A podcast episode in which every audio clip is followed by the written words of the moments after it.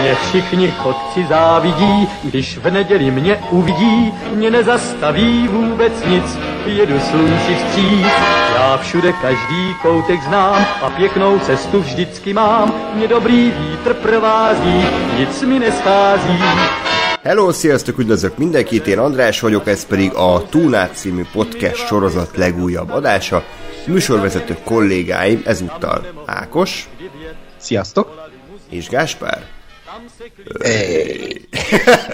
szóval itt van valahol csak telefonál, csak úgy gondoltuk, hogy már elkezdjük az adást, mert sose lesz vége.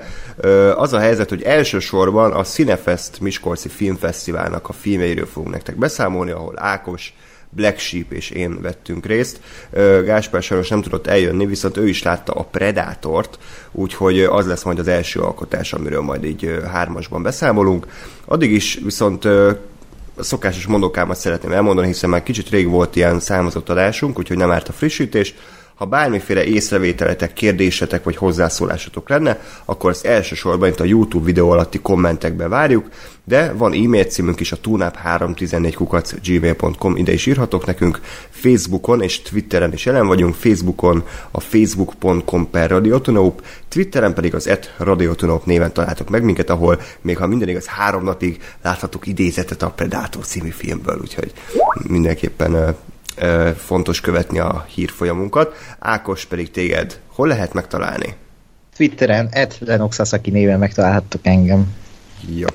Okés, na, hát akkor vágjunk bele ebbe a, a Miskolci Filmfesztivál, na, Filmfesztiválba, ugyanis aki már követte a csatornánkat, az látható, hogy három moziból jöttünk, felvételt feltöltöttünk, de hát ezek nyilván ilyen kis apró szeretek, tehát nem igazán tudtunk belemenni mélyebben a, se a fesztiválba, se a filmek elemzésébe. Úgyhogy Főleg hajnali kilenckor. hajnali kilenckor, igen. Úgyhogy Ákos, akkor kérlek kezdte, hogy, hogy hanyadjára vagy itt, hogy tetszett a mostani felhozatal általánosságban a korábbiakhoz képest, illetve talán egy-két mondatban, hogy mi, mi is ez magában, mert, mert, mert sokan szerintem nem tudják pontosan, hogy mi ez a filmfesztivál. Hát röviden a filmfesztivál igazából, ha úgy össze kéne egy tömör mondatba foglalni, akkor ez Magyarország legnagyobb vagy és vagy egyetlen nemzetközi filmfesztiválja, ami éppen Miskolcon ö, található meg, uh-huh. és minden szeptemberben megrendezik, minden szeptember elején, minden év szeptember e- első két hetében, vagy valami ilyesmi. A idén egy kicsit azért elhúzták, mert szeptember közepén nyitották, ami nem baj. Én nekem ez volt a harmadik filmfesztiválom, és hát, ezt már neked többször mondtam, nekem így a eddig leggyengébb volt. A filmek jók voltak, csak itt volt velem András. Csak és... a társaság, igen. igen. Nem, nem. Uh, igazából az volt a legnagyobb baj, tök jó filmeket láttunk, bár idén nem láttunk olyan hű az meg filmeket, mint amiket uh, eddig láttam ezen a fesztiválon, de uh, a másik baj az volt ezzel az egésszel, hogy, hogy az exkluzivitása nem volt meg, és ezt most nem úgy értem, hogy é, é, mi, legyünk mi a kivételek, aki láthatjuk ezt a filmmoziba, hanem, hanem olyan filmeket néztünk, amiket pár hét múlva úgy bemutatnak moziba, és eljöttünk Miskolcra, hogy lássuk ezeket a filmeket, akkor igazából olyanokat szeretnék, vagy szeretnénk látni, amiket esetleg még nem lát hogy már nem fogunk látni sosem moziban, vagy valami ilyesmi. Azért volt uh, pár ilyen, nem? Tehát, volt pár ilyen, persze. Nem sok, nem. Ne, nem sok de, de, de volt pár ilyen, igen meg amit akartam még mondani, hogy ennek az egész fesztiválnak, aki esetleg nem tudná, az a legnagyobb um, ilyen wow faktora, hogy ingyen van, ami elég durva, hogy ezt, ezt így szervezik, és évek óta így fut ez a fesztivál, hogy oda megy az ember, ha éppen nincs nagy sor, akkor még be is jut a filmre, és akkor semmit nem kérnek el tőle, csak bemegy és megnézi a filmet, és ez a szervezők részéről bevallottan egy kultúrmisszió, ami, ami abszolút tiszteletre méltó, és hatalmas taps nekik, hogy ezt így már a 15. alkalommal meglépték, és olyan filmeket hoznak be, amiket amiket lehet soha nem fogunk látni moziba, lehet, hogy csak jó pár hét múlva, fél év múlva, úgyhogy bravo. És mondtam, hogy nem volt akkora exkluzivitása, ez most csak szubjektív szempontból, mert ugye szerdán mutatták be a Wildlife-ot, amit nem fognak behozni a Paul Dano-nak a, az első filmét, vagy a, azt a Madeline című filmet, aminek most nem jut eszembe a többi szava a címben, de hogy tényleg voltak ilyen filmek, csak mi rosszkor voltunk ott, vagy legalábbis jókor voltunk ott, mert a sztárfilmeket azért azon a hétvégén mutatták be megint, megint az első hétvégén. Jó, jó volt, és és én úgy gondolom, hogy, hogy minden évben azért próbálok eljutni, és a jövőben is teszek róla, hogy eljussak a Cinefestre, mert, mert van egy nagyon jó hangulata az egésznek, ilyenkor az egész város egy kicsit olyan Cinefest lázban ég, és mindenhol programok vannak, koncertek is vannak emellett, és Miskolc egy szép hely, ott a az központ, a rész az szép. Nagyon, nagyon szép a központ, aha, és, és, és tök jó, tök jó az egész. Uh-huh. Egyetértek abszolút. Nekem ez volt az első ilyen filmfesztiválom, akár bármilyen, bár egy, egyedül az Anilógon voltam eddig, de hát az filmfesztiválnak nem nevezném, hogy Budapest elszórt moziaiba beülsz egy filmre, és akkor megnézed, tehát ez azért sokkal szervezettebb, sokkal rendszerezettebb volt. Nekem egyrészt az ilyen személyes dolog, de persze a társaság az, az nagyon sokat dobott, tehát az, hogy Black Sheep meg Ákossal bandázhattunk filmről filmre, az, az egy tök jó élmény volt, emellett pedig, amit mondtál, hogy ingyenes, tehát én ezt a mai napig nem tudom felfogni, hogy hogy ez hogy lehet. Tehát, és, és ami még nagyon pozitív csalódás, hogy ez nem vonza be az alja népet. Tehát, hogy amikor Budapesten voltam még annó ilyen filmnapon, vagy amikor olcsóbb a jegyár, akkor tényleg a legalja tömegbe megy, és akkor hmm. beülnek a horrorfilmre, és akkor végig fingik, böfögik, ordibálják, dobálják a vásznat szarra, mert hát olcsó, akkor megteltem és én tartottam attól, hogy egy, egy, egy olyan filmfesztiválról minden ingyen van, akkor bejön a, a, bejönnek az orkok, meg a goblinok, és akkor itt szétugrálják a vetítéseket, tehát mindenki tök kultúráltan csöndben végült, amikor vicc, vicc volt, akkor nevettek, amikor feszült járt van, akkor mindenki kussolt, és inkább lenyelte a kölgését.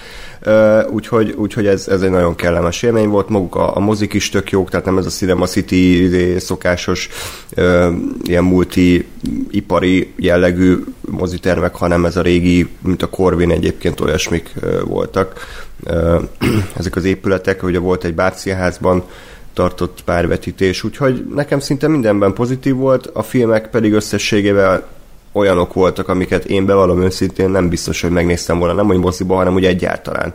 Tehát, hogy egy csomóról nem is hallottam, csomó úgy volt, hogy hát, hogy nem túlzottan érdekel, de ha már ingyen van, akkor beülök rá, és szinte mindegyik pozitív meglepetés volt. Tehát nagyon sok olyan filmről fogunk beszélni, amivel szinte mind a ketten elmondjuk, hogy amit vállalt, azt gyakorlatilag tökéletesen teljesítette, és nem találunk benne hibát. És ami még fontos, így ilyen életre szóló élmény, az az Ultra Low című film, ami, ami az tényleg, tényleg életem egyik legrosszabb filme, és azért én igen sok szarfilmet láttam, tehát hogy a, a török Star Wars, meg a Toxic Avenger, meg a Rikio, ezek, ezek csak így a, a jéghegy csúcsot, tehát Ádám azt szerintem egy 50-60 szarfilmet is láttunk így, így egy hét alatt, de ez az Ultra ez tényleg, ahogy nevéből is adódik, az egyik legmélyebb pontja volt így az egész életemnek. De ezt átélni így közösen, hogy akkor éppen fél óránként más akart kirohanni a moziból, de a másik két ember lefogta, hogy nem, akkor is végignézzük ez, ez önmagában, az én megértem. De, de ebben az a durva egyébként, hogy ugye én erőltettem ezt a filmet, hogy ah, né, nézzük meg, nézzük, ti meg azt mondtátok, hogy jó van, üljünk be, aztán meglátjuk. Aztán beültünk, és akkor fél órája megy a film, nem is tudom, melyikünk akart előbb kimenni, vagy te kérdezted film alatt. Ja, én igen. Maradunk? Most miért? Mondom, persze persze jobb lesz, aztán utána a, a Black Sheep fészkelődött, utána igen. meg én, és erre te mondtad azt, hogy most már nézzük meg, bazd meg. Jó, hogy igen, hogy, hogy ti, ti, menni akartok már, és sutyorogtatok, hogy jó, akkor menjünk, én mondom, bazd meg, ha, ha fizé 45 percet elkurtam az életemben erre a szarra, akkor már érdekel, hogy mi lesz a vége. Csak az a baj, hogy ugye két órás film, mert ugye nem bírta ki a gyetvai, vagy ki a szar, hogy, hogy 90 izé perc két órás volt az a szenvedés, és, és végignéztük, és szerintem nem baj, hogy végignéztük, tehát hogy még a végén az a kis cseresznyi a szar torta tetején az, az nagyon hiányzott. Kellett, igen. Jól esett. Bocsánat, hogy kölgök, csak azért azt hozzá kell tenni, hogy szinte mind a hárman megbetegedtünk ott, vagy előtte, vagy közben, vagy mindegy. Hmm. Úgyhogy azért is telt el egy kis idő most így az adások között, de Mondom, azért összességében nagyon jó kis filmeket láthattunk. Most azért beszélek, még meg Gáspár mindig nem jött vissza, úgyhogy lehet, hogy mégsem a Predatorra kezdenénk, hanem akkor időrendi sorrendben. Jó. Egy olyan film, ami, amiről, amiről szerintem olyan sokat nem is tudunk talán beszélni. Nem, nem azért, mert rossz, hanem mert ez a, ahogy mondtam az elején, működik, teljesen rendben van. Ez pedig a Leave No Trace, akkor magyar címe az, hogy ne hagyj nyomot magad után, gondolom ez. Ö, nyomtalanul Igen, a magyar forgalmazókon múlik akkor valami ilyesmi. Nyomul a banda. kinyomom a szemet, jó, elég. Szóval, hogy ez, ez egy, egy Debra Vinek, azt hiszem így hívják a rendezőnöt, a, a én azt hittem, hogy csak egy újabb filmje a Winter's Bone után, de nem, tehát ez a második igazán nagy Aha. filmje, ami, ami azért elég, elég durva, hogy tekintve abból a filmből robbant ki Jennifer Lawrence, és hát azóta igen nagy karriert futott be, tehát konkrétan 8 éve volt a, a Winter's Bone, és ami, én azt nem láttam, úgyhogy Ákos, akkor kérlek picit te mesélj arról a filmről, illetve hogy ahhoz képest ez hogy tetszett, illetve hogy nagyjából miről szól. Jó, hát én is a Winter's Bond kb. akkor láttam, amikor kijött, ami 8 éve volt, úgyhogy... Uh, Részletes jelenet leírást kérek tőled. Kö... Jó, közben felnéztem IMDb-re, ahogy nézem, itt 8 pontot adtam annak idején a Winter's Bone-ra, ami elég jó. Úgyhogy én arra emlékszem abból a filmből, hogy egy nagyon szikár, nagyon, nagyon gonosz, sötéttónusú film, ami ezekről a Amerika olyan helyén játszódik, ami az a, hát ezek a rednekek élnek, ez a, valamilyen hegy, hegy egységben játszódik, ja, ahol na, igen. ilyen, nem is tudom, ilyen ö, ö, lakókocsikban élnek, meg ilyen mm. sátrakat húznak fel, és akkor tényleg ez a, az, emberi sötét, az ember sötét oldalát mutatja be a film, és akkor itt láthatjuk Jennifer Lawrence-nek a, úgymond a felnövését, és, és egy ilyen apa, ha jól emlékszem, apa-lánya kapcsolat van benne, és a, az apját talán a a John Hawkes alakítja, de most azért mondom így, mert nem emlékszem, hogy John Hawkes az apja vagy csak a nevelő apja, vagy valami ilyesmi, de hogy, de hogy elég durva, elég durva film, és annak idején elég mély nyomot hagyott bennem olyan szinten, hogy, hogy ilyen tényleg annyira sötét oldalát mutatja meg az embereknek, és, és az, hogy betekintést nyerhetünk egy olyan világban, amiben remélhetőleg soha nem fogunk élni, mert uh, itt tényleg itt megtartani az emberségünket az nagyon nehéz, és, és a film azért is jó, mert ezt szerintem a Leave Note résznél is elmondhatjuk, és erre a filmre is ráróható, hogy, hogy úgy dokumentálja az életet, hogy közben nem dokumentumfilm, és még lesz még egy ilyen filmünk, ami hasonló.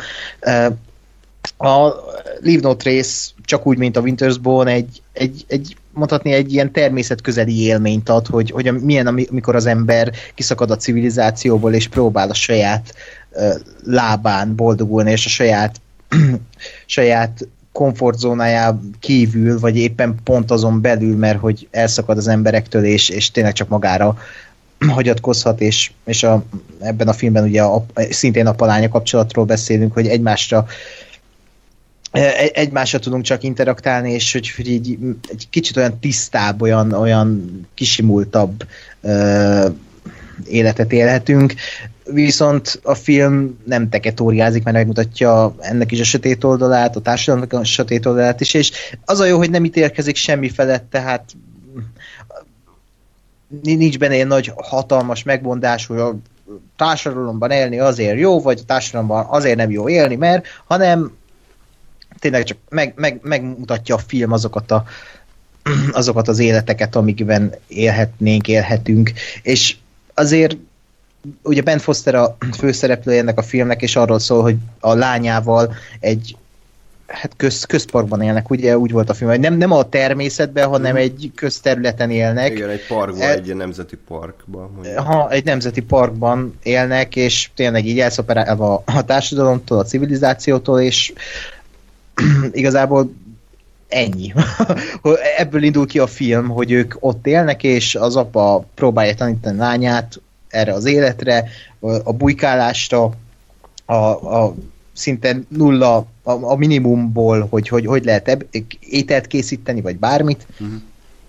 És akkor, ez szerintem nem spoiler, egyszer csak lecsap rájuk a, a valamilyen felügyelet, és visszakerülnek a társadalomba. És végül is innentől már bonyolódik a cselekmény, de ezt se úgy képzeljétek el, hogy most ilyen átverések, meg igen, intrikák. Igen, triple crossing.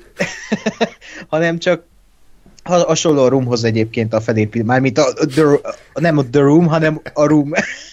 a, room a Roomhoz a felépítése, hogy, hogy visszakerülnek egy, egy olyan helyzetbe, amiből éppen ki akartak szakadni, csak itt éppen nem rajtuk kívülálló okok segítették ezt, hanem hogy Igen. ők akarták azt, hogy el, vagy hát legalábbis az apa, ami a film legfőbb konfliktusa, hogy hogy cipelnünk, vagy hát, hogy jó-e az, ha az apánk ránk erőlteti a saját PTSD-ét, ebben az esetben ugye PTSD-ről beszélhetünk, és végül is úgy neveli a lányát, ahogy ő már igazából meg van sérülve, tehát egy sérült lé- lé- lelket láthatunk, ahogy a még nem sérült lányát próbálja úgy felnevelni, ahogyan ő már most létezik, de ő már megélt egy háborút. És, és nagyon érdekes kérdéseket vett fel a film ebben a témában, és mindezt úgy, hogy minimális uh, expozícióval, minimális információval, és tényleg, ha pislantasz egyet, arról is lemaradsz, hogy az apa háborús veterán,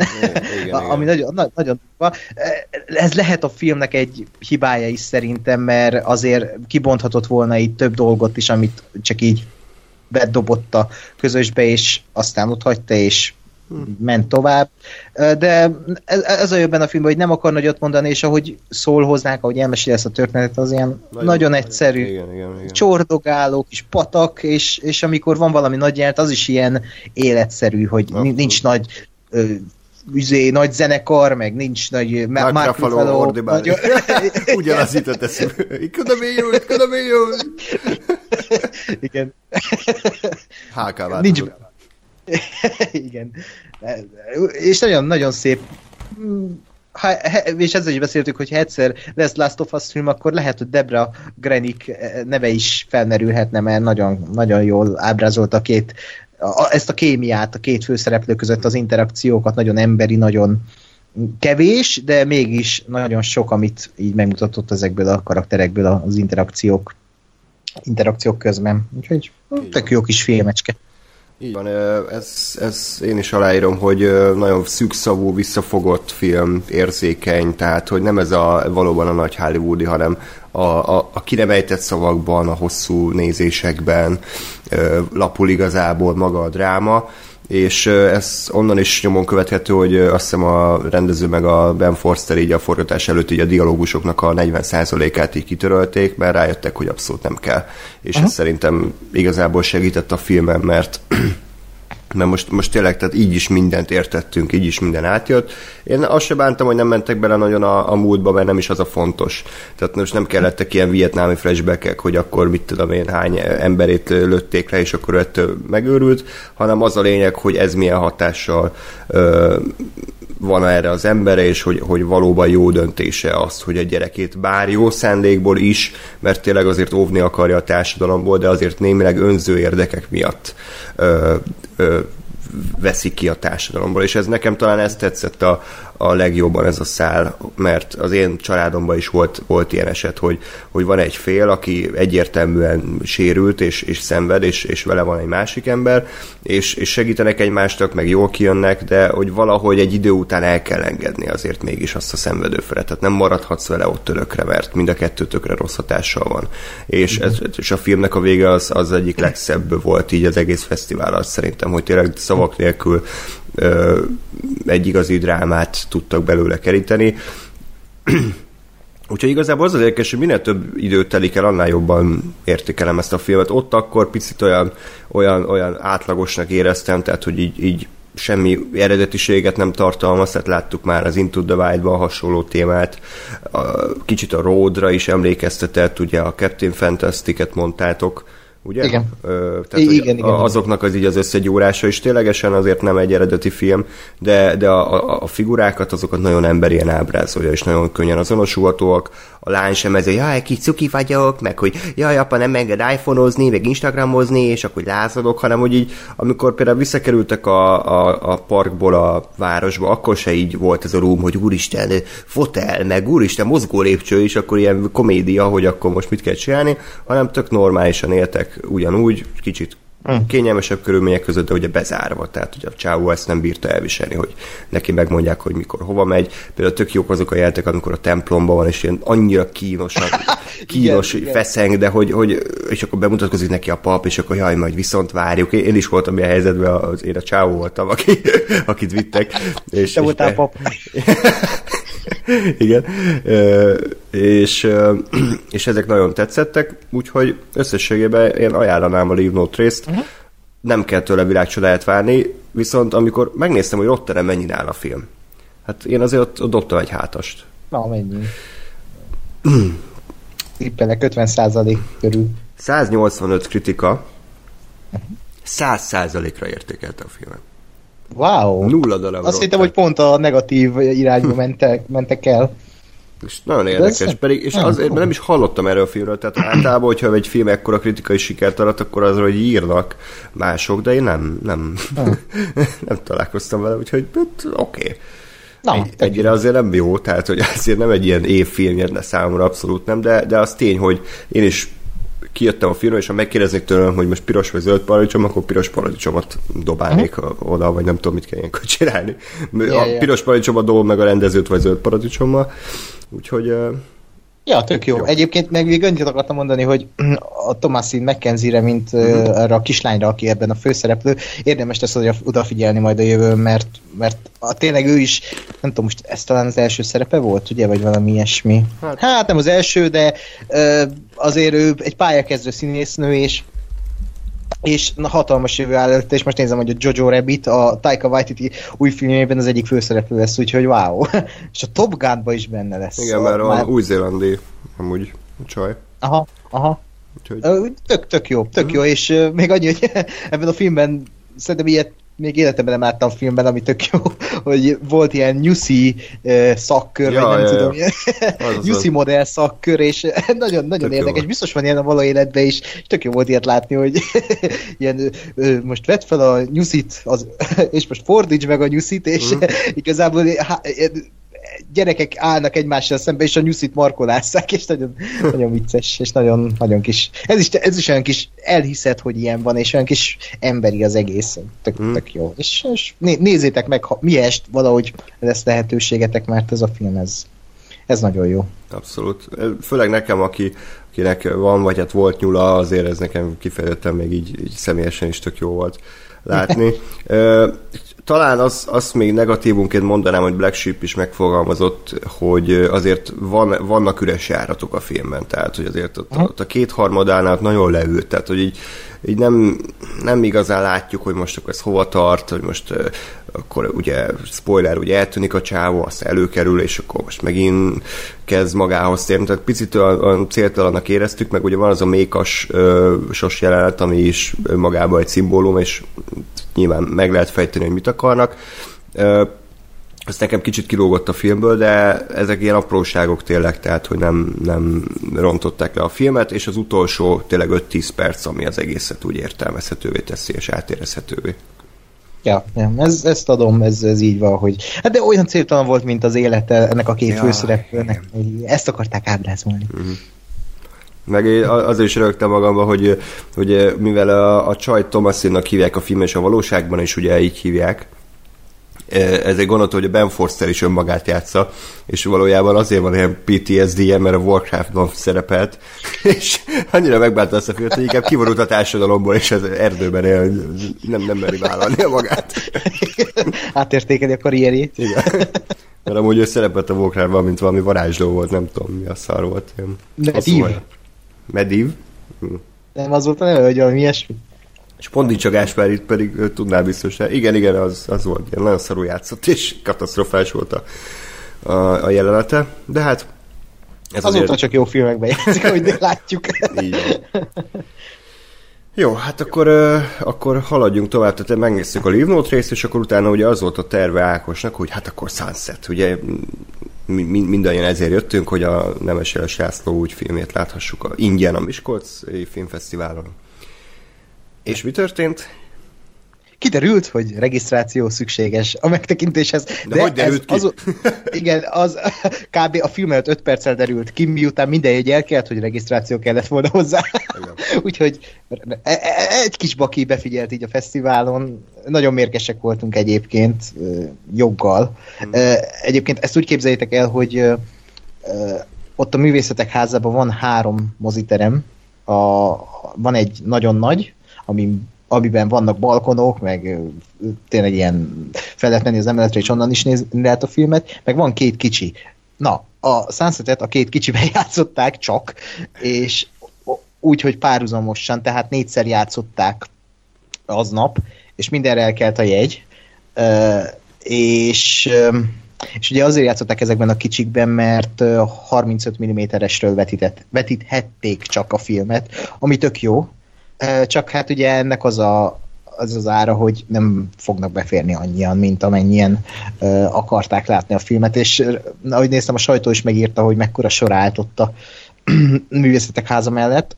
Hát mi erről nem maradtunk, és aztán ugye jött a B-terv, hogy akkor hm, mi megy a nagy terembe? A bűnös.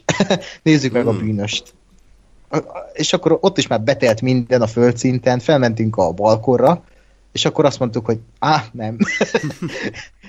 és utána kitaláltuk, hogy akkor nézzük meg a Predátort, hogy a, a Leave No Trace után egy, egy szintén hasonló mély film, hogy ekkurták a rinkert, meg, meg megbasszuk a faszt, ilyen, ilyen párbeszédekkel teli film. Uh, igen, úgyhogy akkor gyorsan kinéztem, hogy a, a Cinema City-ben hol játszák a Predator. Természetesen csak szinkronál játszották, és csak 3D-ben, tehát a két, két legszarabb kombó. És akkor szépen átsatjöttünk a Cinema City-ben, még előtte jól bekajáltunk, és akkor megnéztük. igen, és legalább ekkora néma csend volt a film után. Igen, igen. Közben egyébként igen, nagyokat hahotáztunk, főleg, főleg Black meg. Nem, Ákos, te is rögtél azért, nem emlékszem, hogy... Hát, rajtatok nem. Ja. Ti most azok a survok voltatok, akiket utálok a Így van, így van, igen. Jó, én, én azért visszafogtam magam, tehát hogy ha, egyedül vagyunk, akkor jó, sokkal hangosabb. Jó, jó, Black Sheep a rossz. Meg már, melyiket már reklám, reklámokon rögtem, volt egy ilyen Algoflex Forte, vagy nem tudom milyen reklám, és akkor így, így, így, így tipikus, amikor mindenki panaszkodik, hogy jaj, fáj a feje, és akkor bevágnak ki a jelenteket, és volt egy jelent, hogy egy ilyen szétvart, tetkós, kopasz, dobos rocker, így a, a koncert előtt, hogy ül a, a páholy mellett, és akkor ilyet mondta, hogy mm, úgy kínoz a migrén. Tehát, hogy biztos így beszélnek a rockerek, nem úgy, hogy ú, kibaszottunk fáj a fejem, bazd meg, úgy bebasztunk tegnap, de nem kín az a migrén. Ott, ott már megadta az alaphangulatot, és hát a filmben is hasonlóan színvonalas párbeszédeket láthattunk aztán később. Hát röviden annyit kell tudni erről a filmről, hogy ezt Shane Black és Fred Decker írta, akik egyébként elsősorban a 80-as, 90-es években voltak igazán aktívak menők. A Fred Decker egyébként ilyen tipikus B-kategóriás fos szar filmeket írt, de hogy amiknek egyébként van kultusz, ez a Monster Squad, meg a Night of the Creeps, tehát ilyen, az egyiket se láttam, de ezek elvég ilyen hát kult, kult filmek. Monster Squad az tök jó. Mm. az igazi 80-as évek, ahogy mondod. Aztán 20 évig nem tudom, hogy detoxba volt a csáva, és akkor most így a, a Shane Black, mint régi haverja, így, így akkor leütötte magam elé, hogy na akkor megkaptunk a, nem tudom kitől a Fox-tól egy rakás pénzt, hogy akkor csináljunk egy új Predátort. És akkor ők megírtak a, egy új Predátor forgatókönyvet, amit aztán le is forgattak, csak aztán jöttek a hírek, hogy hát nem igazán működött a film, úgyhogy újra kell forgatni a, az utolsó felvonást, ami ugye mindig jót jelent, és akkor ez megtörtént, bemutatták a filmet, és hát igen-igen erős negatív kritikai visszhangja lett, sőt, igazából a rajongók se túlzottan szerették, a kritikusok se szerették, és akkor erre mi így beültünk, és igazából nem tudtuk, hogy én legalábbis nem tudtam, hogy mire számít, csak tehát azért a, a Shane Blacknek az elmúlt filmjei azok mind jók voltak, tehát szerintem a Kiss Kiss Bang Bang is jó volt, a Vasember is jó volt, a, a Nice Guys is jó volt, és akkor ezek után számítottam, hogy jó, nem lesz olyan erős, de azért mégis, mégis csak egy Shane Black film, tehát olyan uh-huh. nagyon szar nem lehet. Hát ez egy rettenetesen rossz film, tehát ez, ez, ez, ez, ez az egyik legszarabb hollywoodi film, amit láttam, de ennek ellenére én rohadtul élveztem. Tehát én nagyon jól szórakoztam rajta, annyira, hogy kétszer is megnéztem. Utána Gáspárral is megnéztük, és szintén szinkronnal, mert annyira szívem, szívemhez nőtt a Kamarás Iván Tomás Jane párosítás, hogy, hogy, hogy újra, újra akartam hallani. És tényleg minden egyes negatív kritikának igaza van, tehát szerintem minden szinten bele lehet kötni ebbe a filmbe, amit meg is fogunk tenni, de én hazudnék, ha azt mondanám, hogy nem szórakoztam rajta jól az már egy más kérdés, hogy szerintem nem azért szól, tehát nem, nem azokon a jelteken szórakoztam, amik a film annak szánt, hanem azon, hogy ez mennyire rossz. Tehát ez a tipikus annyira rossz, hogy már jó, haverokkal sörözve, nagyokat ordibálva, röhögve, kibeszélve a filmet, szerintem ez igazán jó, de, de egyedül azért ez inkább egy kinkeserves élmény lehet, és csak fogod a fejed, hogy ez, hogy ez hogy engedhették, ezre hogy adott bárki pénzt, hogy, hogy lehet egy ilyen forgatókönyvet kiadni a kezeik közül, tehát azért tényleg színvonal az igen alacsonyabb van. Igen, és ott kezdődött már a gond, ugye, hogy el, elméletileg, eredetileg rebootolni akarták a Predator franchise, de Shane ragaszkodtak ahhoz, hogy folytassák az eddigi filmeket, de ugye a Predatorok sose folytatások voltak, mert vagy hát folytatások voltak, de nem az a klasszikus folytatás, mindegyik csak ilyen töredéke volt az előzőnek, csak megemlítették, hogy jaj, 87 történt valami. Ebben a filmben is annyi volt a, a, a, a kapcsolat, hogy, üzé, hogy ott van Gary Busy fia. Gary Busy fia, akinek az egyik legnagyobb jelte van, amikor izé, elszabadul a Predator, meg jönnek a, jön a másik Predator űrhajóval, és akkor megy a feszült zene, mindenki rohan, és akkor mondja az egyik, mondja azt hiszem Sterling K. Brown, mondja, hogy erre tartanak, és akkor megszólal a Jake Busy, hogy Jaj, csak azt ne! ja, igen, ezt másodjára is néztem, hogy random bevágják a fejét, ugye senkiházi karakter, tehát nulla, és utána, ahogy, ahogy kiírják a filmből, tehát, hogy így meg se hal rendesen, csak kap egy hát gyomorlövést, mondja a csajnak, hogy izé vetközöl le, aztán soha többet nem látjuk. Igen. De, de egyébként egyetértek azzal, amit mondtál, és tényleg ez egy nagyon rossz film, ami mocsok szórakoztató. Az a baj, hogy olyan ízléstelenül szórakoztatja az embert, hogy néha rosszul érzi magát, igen, hogy igen, ennyire jól szórakozik egy ilyen szarfilmen. Az a legnagyobb baj vele, hogy minden benne van, ami a 80-as, 90-es évek filmjeit, kultuszfilmjeit nagyját tette. Tehát egy ilyen kis egyszerű bugyuta történet. A, egy... A, a, a, a Rectech Team, tudod, hogy ezek a kommandósok. Igen, és mindegyik kommandos le lehet írni egy szóval, hmm. tényleg itt csak fel vannak skiccelve egy vonallal, hogy ők kicsodák, ami elég is, mindegyiket lehet cosplayelni, mert úgy vannak felöltözve, hogy Igen. mégiscsak máshogy nézzenek ki. És, és nagyon az a bedez dumák vannak benne, uh, vagy akarnak lenni. A kis, kis fiú, aki... Gyerek aki, szemszögén keresztül. Spoiler, igen, igen aki, aki spoiler egy, egy, egy a történet egyik megoldása lesz. Uh, és, és így tovább, és így tovább, de az a baj ezzel a filmmel, hogy mintha, olyan, mintha kulcsszavakkal beszélne. Tehát nem, nem, a, nem tökéletesen 80-as, 90-es film, hanem így annak a mintájára készítettek egy 2018-as filmet, ami gázzá teszi néhol ezt a filmet, hogy nem merte felvállalni önmagát, hogy hmm. igen, ez egy bugyuta, egyszerű történet, és akkor ne vegyük egymást komolyan. Valami itt elhasolt szerintem a vágószobában, mert a film első fele olyan, mintha így képkockánként lenne megvágva, és egyik jelenetnek sincsen súlya. Egyik pillanatban még ott vagyunk a, a, a, a rendkívül karizmatikus Boyd Holbrookkal az első jelenetben, majd vágás, ott vagyunk Mexikóban, valamit betárgyal valamilyen pultossal, majd vágás, már ott vagyunk a, nem tudom, kiagató szobában, és, nem, aztán, és közben aztán a, a, igen, mondjad.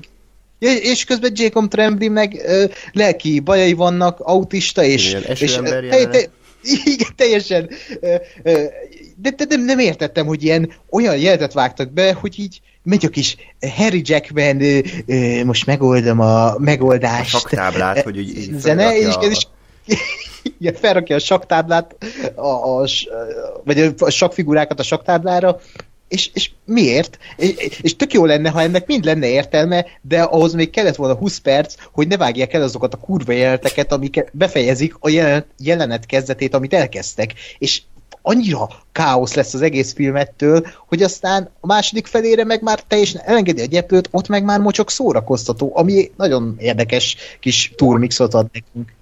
De, de a vágása egyébként a film végén is teljesen káosz, tehát én, nekem kétszer kellett megnézni a filmet, hogy egyetem fel, nem, el, először nem fogtam fel, hogy a, a Sterling K. Brown meghalt, másod, másodjára pedig, pedig azt észleltem, hogy meghalt, de még mindig nem értettem, hogy pontosan hogy. És a Gáspár Igen. magyarázta hogy ahogy belenézett a, a fegyver csövébe, és a saját fejét lőtte szét, bocsánat, spoiler, Igen. de hogy, hogy ez viszont szerintem egy kifejezetten egy hiba, tehát ez egy olyan hiba, ami, ami, ami megbocsáthatatlan, tehát hogyha az egyik fő, nem is tudom, mi volt a fő gorosz, vagy mi volt a, a fő izé, one-liner szállító, Igen, kb. Tehát, hogy, hogy, hogy úgy, úgy kiírni a filmből, hogy, hogy az néző fel sem fogja, és utólag kell elolvasni, hogy ja, hogy ő amúgy így eltűnt, tehát azért az egy igen nagy hiba. De akkor jöjjön az az ember, akinek az egész világon egyedül tetszett ez a film, hogy, hogy úgy tetszett, tetszett. Itt van Gáspár. Fogalmam nincs, miről beszéltetek az elmúlt, nem tudom, 45 percben, igen, munkatelefonokat intéztem. Mo- most érkeztünk el a fő attrakcióhoz, úgyhogy kérlek, ah. mesélj róla. Ah. Uh, hát figyelj, tehát igazából az történt, hogy én nulla elvárással körülbelül ültem be erre a, a filmre. Um, azt hiszem az egész franchise-ból láttam a, az eredetit, az első részt, és szerintem azóta semmit. Tehát se a kettőt, se a Predators, se a... Hát azt nem néztük meg az AVP-ket, ugye? De, megnéztük. Megnéztük? Igen, az első volt az Antarktiszos, ilyen piramisos szar, a másik pedig, amikor ilyen Dawson és a haverok epizód volt, hogy ilyen, ilyen kisváros, és akkor a pizzafutár, meg a nagyszőke, nagybelűszőke, és akkor jönnek a alienek, meg a predátorok. Meg a pre- Predalienek. Predalien, igen, igen, az is volt. Jó, ezeket már hál' Istennek törölte a Jó. memóriám, vagy ezt valaha láttam ezeket. Itt a piramisra még nagyjából emlékszem, de ez a másik, ez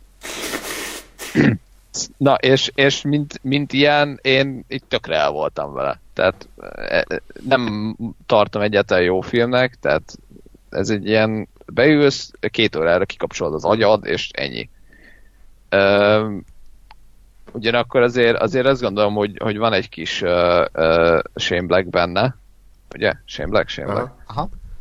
Mert, mert azért látok, látok olyan nyomokat, tehát nyomokban Shane Black-ket tartalmaz, látok olyan dolgokat, amikre azt mondom, hogy na ez, ez egy kurva jó ötlet, meg ezt lehetett volna azért jobban csinálni. Tehát ugye önmagában az egész film az, az gyakorlatilag egyszerre egy ilyen omázs, és egyszerre egy paródia a, a, az egész Predator, nem tudom, franchise, meg az egész 80-as évek akciófilmjei felé és nekem egy kicsit a, a Cabin in the Woods jutott eszembe, ami szerintem ugye ugyanezt csinálja slasherrel, csak kurva jól, a Predator az meg, hát ezt csinálta, csak nem annyira jól. De, De egyébként, amit mondasz, az, az, ez tök jó, hogy a Cabin in the Woods ezt felvállalta, viszont a Predatornál szerintem ez nem volt tudatos, hogy ennyire önironikus, ennyire parodisztikus legyen, és e- ekkora ilyen torsz tükröt állítson egy korszaknak. Én szeretném azt hinni, hogy ez tudatos volt, de hogy nem billen a mérlegnyele pont arra felé, hogy ez tudatos legyen, mert néhol meg kurva komoly, és nagyon izé akar lenni, nagyon izé, Drámai, autizmus, meg, meg a drám, dráma. egymást a, a nagy bajtársak ott a fán. De az is egy vicces jelenet, csak valahogy... Azt mondjuk, tehát az a jelenet azt szerintem pont egyszer, tehát de én ezt egy külön dologként kezelem, de hogy, de hogy én pont lehet, hogy ez, ez csak ilyen, ilyen uh, uh, rendezőkultusz már, de hogy én tehát ha bárki más rendezte volna, akkor én is azt mondanám, hogy, hogy mi ez a szar, hogy nem bírek eldönteni, hogy most akkor komolyak akarnak lenni, vagy se. Én azt gondolom, hogy mivel Shane Black, ezért én, én, én azt hiszem, hogy ezek, ezek direkt vannak ott, és azt mondom, hogy, hogy igazából ahhoz, hogy ez a film jó vagy jobb legyen, vagy, vagy eljusson arra a szintre, ahova ez el tudott volna jutni, az azt kellett volna, hogy ezekből több, vagy tényleg, mm. tehát ahogy a Cabin in the Woods, hogy ez egy, ez egy egyértelműbb dolog legyen, bár én, én azt gondolom, hogy egyébként szerintem a Cabin in the Woods-ot se érti mindenki. Olyan szempontból, hogy most akkor ez, ez, ez ironikus, ez az egész, de meg hogy, meg, hogy a, a, a sémákat, a klasszik sémákat hogyan kezeli és lehet, hogy ezért, ezért nem mertek azért a Predatorba annyira paródiába menni, meg hogy ugye azért mégiscsak a, a Cabin in the Woods ez nem egy franchise része volt. Mm, hát igen. Tehát, a, tehát nem hogy, egy Evil Dead most... négy volt mondjuk. Igen, igen, igen, igen. Uh, vagy, vagy nem egy, mit tudom én, Halloween 25, vagy egy péntek 13.49. Ja, ja. És hogy, és hogy szerintem lehet, hogy ez is um, akár produceri, akármilyen szinten lehet, hogy kötötte egy kicsit a Shane hogy jó, oké, okay, tök jó, amit kitaláltál, barátom, de ez egy Predator film X előzménnyel, meg, meg bizével um, Cinematic Universe, ahogy tetszik akár. És, és lehet, hogy ezért így egy picit vissza kellett vennie az ötleteiből. De ami, ami nekem tetszett egyébként, és ez most őszintén, és szerintem iszonyat jók voltak azok a, azok a karakterek. Uh-huh. Mert, mert abban viszont, abba viszont azt éreztem, hogy, hogy ott eltalálta ezt a, ezt, az, ezt a vonalat, amit akart, hogy, hogy egyszerre um, röhögsz azon, hogy mindegyik egy elmebeteg, és, és senki nem normális, max a főszereplő, de ő se nagyon. és hogy, és hogy tényleg ilyen, ilyen elmebeteg random hülyeségeket csinálnak és mondanak. Andis mindjárt idéz egyet, mert már nagyon röhög. Én, én, egész filmen röhög, de folytasd. és, hogy, és hogy ugyanakkor meg, meg ez egy ez egy rettenetesen uh, brutális és őszinte képe annak, hogy a háború az ezt csinálja az emberrel. Tehát, hogy, hogy nem, tehát hogyha te voltál X háborúban, meg Ajaj. Én vagyok a tő... Ja. Történt? Ke- nem, csak elhallgattál, úgyhogy kezd, kezd újra kérlek, hogy, hogy ja. onnantól, hogy a háború rossz, vagy mi? Nem, nem, nem történt meg, hogy én elhallgatok. Jó. uh, tehát, hogy, hogy hogy, ne, tehát, hogy sokkal nagyobb az esély annak, hogy ez történik vele, te visszajössz a háborúból, és nem azt, hogy, hogy megjössz, és akkor igen, én vagyok a kemény uh, amerikai katona, uh, és izé, menő vagyok, hanem, hanem hogy kifacsad, és megőrülsz tőle. És, és hogy ez, ez a kettőség ez szerintem iszonyatosan jól működött, és én egyébként azt éreztem magamon, hogy sokkal jobban sajnálom azt, hogy a, egyébként két mondatos Alfie jelent uh, megöli a Predator, mint gyakorlatilag bármelyik más filmben az utóbbi, nem tudom, x évben. Tehát sokkal, sokkal inkább azt éreztem, hogy bazd meg, ne halljon már meg, hát na. És uh, és, és, és mondom, ez a, ez, a, ez a kettőség az egésznek, hogy egyszerre véresen komoly, és egyszerre ezek pszichopaták, és folyton hülyeségeket csinálnak, az, az meg egy nagyon-nagyon erős és nagyon-nagyon jól eltalált rendezői dolog. Ezzel tökre, tökre egyetértek, mert én is azt éreztem a film folyamán, hogy vagy nem is éreztem, hanem azon aggódtam, hogy ezeket a karaktereket a film felétől elkezdik kinyírni, és a végén csak a karizmatikus Boyd Holbrook marad, de nem, hanem tényleg a film végén írták ki az összeset. Spoiler. Mert ott az újraforgatás volt, az azért is. Hát, nem hát, lá, láttam, láttam jeleneteket, a, a, bocsánat, a Half in the Back-ben beszéltek róla, és eredetileg az lett volna a film vége, hogy a predátorok összefognak ezzel a csapattal, és ugye a predátor is ül velük egy ilyen autóba, és ő is lő. De ez, ez viszont szerintem ez kurva jót tett volna neki. A, enne, ez, e- ez, szerintem, amit pont az előbb beszélt Gáspár is, itt elbillenhetett volna a mérleg nyele oda, hogy ez, ez tényleg egy ilyen tudatos paródia akar lenni, vagy egy tudatos szatíra, vagy bármi. Mert így viszont azzal, hogy a, például a legvégén megjelenik az a spoiler nélkül mondom, az a bőrönt, vagy az a doboz, és az ajándék. Hogy, az a ajándék, igen, hogy, hogy az, az, az annyira egy ilyen over the top baromság volt, hogy az lehetett volna vicces is, vagy hát ugye direkt vicces, de itt csak ilyen mi a fasz történik jelenet volt. Tehát igen, az, hogy a karakterek tök jók voltak, és tök jó dumákat adtak nekik, és tényleg az, hogy mindenki csak így fel volt skiccelve, és volt egy ö, karakter jelleme, vagy egy ilyen jegye, az, az baromi jót tett a filmnek, meg az is, hogy, hogy végül az egész egy ilyen apa-fia kapcsolat lehetett volna, de itt is azt mondom, hogy itt is volt egy kult szó, hogy apa-fia kapcsolat, és nem kezdtek vele semmit, csak ott volt, és éreztem, hogy ez ilyen igazi 80-as, 90-es évek, hogy ott van egy ilyen kis érzelmi töltet, hogy itt van ez a kemény mesterlövész csávó, akinek van egy autista gyereke, és, és a végén akkor azt mondja a gyerek neki, hogy sajnálom apa, hogy nem lettem olyan, mint ami ennek akartál, és igen, érzed, hogy itt van ez a maszkulin, izé, Boyd Holbrook kat, izével, karizmával, meg mindennel, és közben meg ott van az autista gyereke, és közben szereti azt a gyereket, és leszarja, hogy ő most autista, vagy bármi baja van, és, és az a jó, hogy ezek átjöttek, hogy, hogy, hogy ilyen maszkulinitás a versus érzelmek, és uh-huh. jó, jó volt ezeket látni, viszont tényleg az a baj, hogy, hogy, hogy annyira szél volt vágva a film, valószínűleg stúdió ö, kérte ezt, hogy ilyen izé legyen, férjenek bele két órába, meg legyen kevesebb ez, meg az, hogy igazán nem érte el azt, amit akart, és csak egy szórakoztató rossz film lett az egészből, pedig ott volt benne a, az a Shane szerzőiség, és, és benne volt minden, hogy jó legyen, de megmaradtak is szórakoztató faktoron, miközben fogtad a fejed, hogy néha baromságok történnek. És, és szerintem az is baj, hogy a film 95%-a sötétben játszódik. Igen ami oké, okay, Predator film, meg üzé, horror, meg nem tudom, de hogy azért itt lehetett volna mm, jó pár nappali jelenet is, és én úgy tudom, hogy a, a, a az utolsó harmad, amit leforgattak, az az eredetiben napfényben játszódott, és az kifogás, kifogásolt a stúdió, hogy az már napfényben játszódik, és forgassák újra sötétbe. Úgyhogy...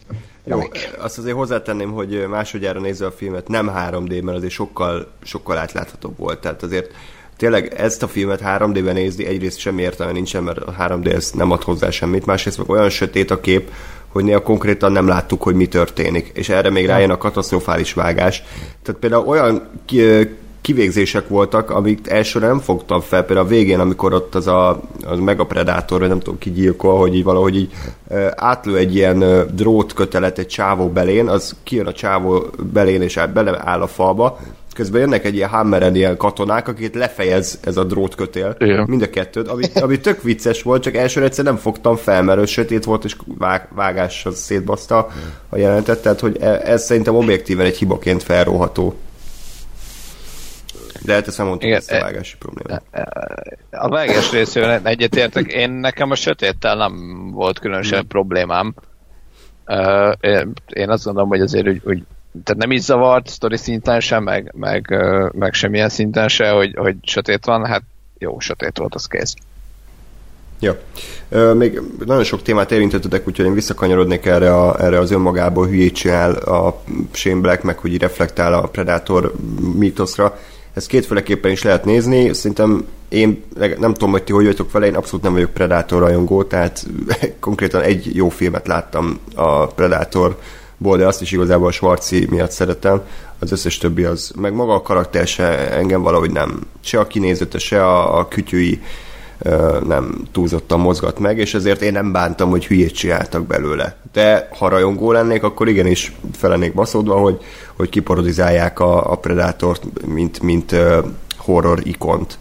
Uh, viszont az tény, hogy sokkal több ilyen kellett volna, tehát pár poén volt, ami szerintem tényleg vicces volt, hogy a, hogy hogy néz ki ez a Predator? Hát úgy, mint Whoopi Goldberg, csak éli ember. Tehát, hogy, és ténylegesen úgy néz ki, mint Whoopi Goldberg, Goldberg, meg hogy ilyen utószinkrona oda rakták, ezt másodjára fogtam fel, amikor van az a foci pályás akcióját, amikor azok a Predator kutyák jönnek, meg a, a, a másik kutya, aki aztán eltűnik a filmből, hogy így a csaj fekszik a földön, odén megy a kamera, mennek a, a katonák, és halljuk, hogy a csaj utószinkron oda van rakva, hogy ö, amúgy attól ö, ö, vannak ilyen rasztahajai, mert mint a macskának így érzi a nem tudom pár, párát, vagy a hőingadozást, és csak ezt így utólag berakták, nem tudom miért. Tehát, hogy lehet, hogy azt Sémbeknek eszébe jutott, már le volt forgatva a film, és akkor megkérte a, az Olivia Vánt, hogy mondd már fel a szinkron stúdióba.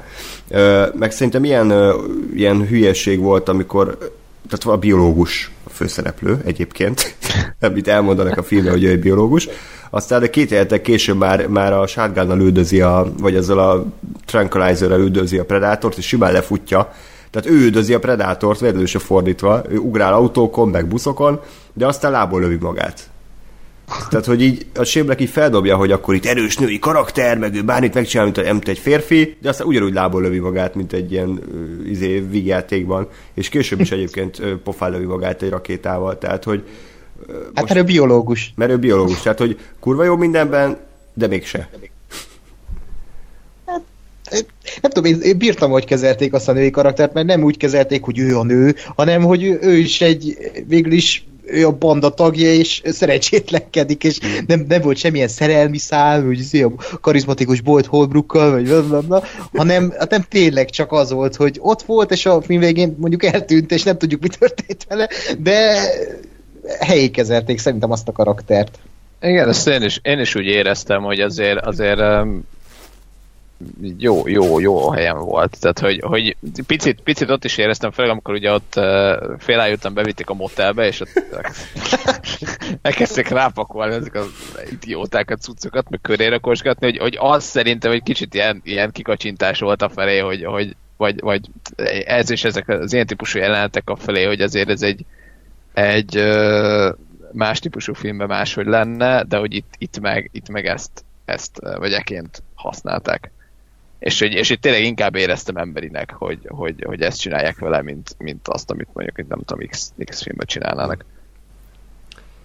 Ja, és tényleg, amit mondtatok én is, én rohadtul bírtam ezeket a karaktereket, tehát, hogy ezeket a én azokat a jelenteket élveztem a legjobban, amikor ezek a idiótákkal voltam együtt, tehát a buszon, meg ott a, a felesége házában, amikor ott a festményeket elemzi a, a Kien, meg a, a meg amikor ott a motel szobában, tehát én, én bírtam ezeket a karaktereket, nagyon, nagyon szarú voltak megírva, de, de hogy a színészek, meg ugye a szövegek pont annyira voltak bájosan bénák, hogy, hogy el voltam vele.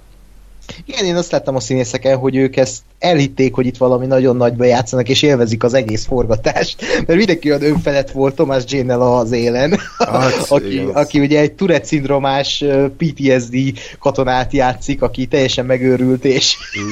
és ilyen idegi rángásai vannak, Igen, ami nagyon jó. Beszél.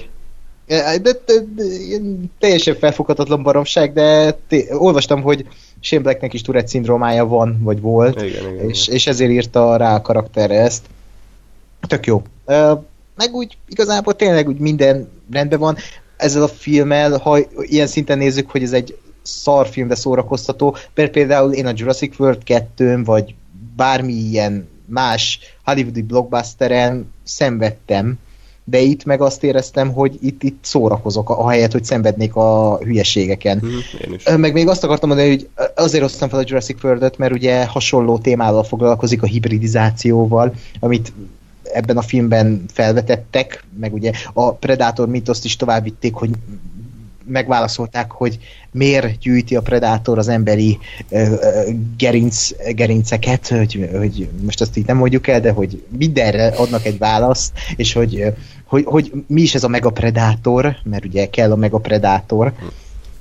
Uh, igazából az a jó ebben a filmben, hogy ha a Predator mítoszként nézzük, vagy egy franchise részeként, akkor itt is tudott egy, valami újat mutatni a Predator világban, hogy most akkor a Predátor annyira nem gonosz, mert van-e meg a Predátor, és, és, és, és, és akár segítheti is az embereket ez a Predátor.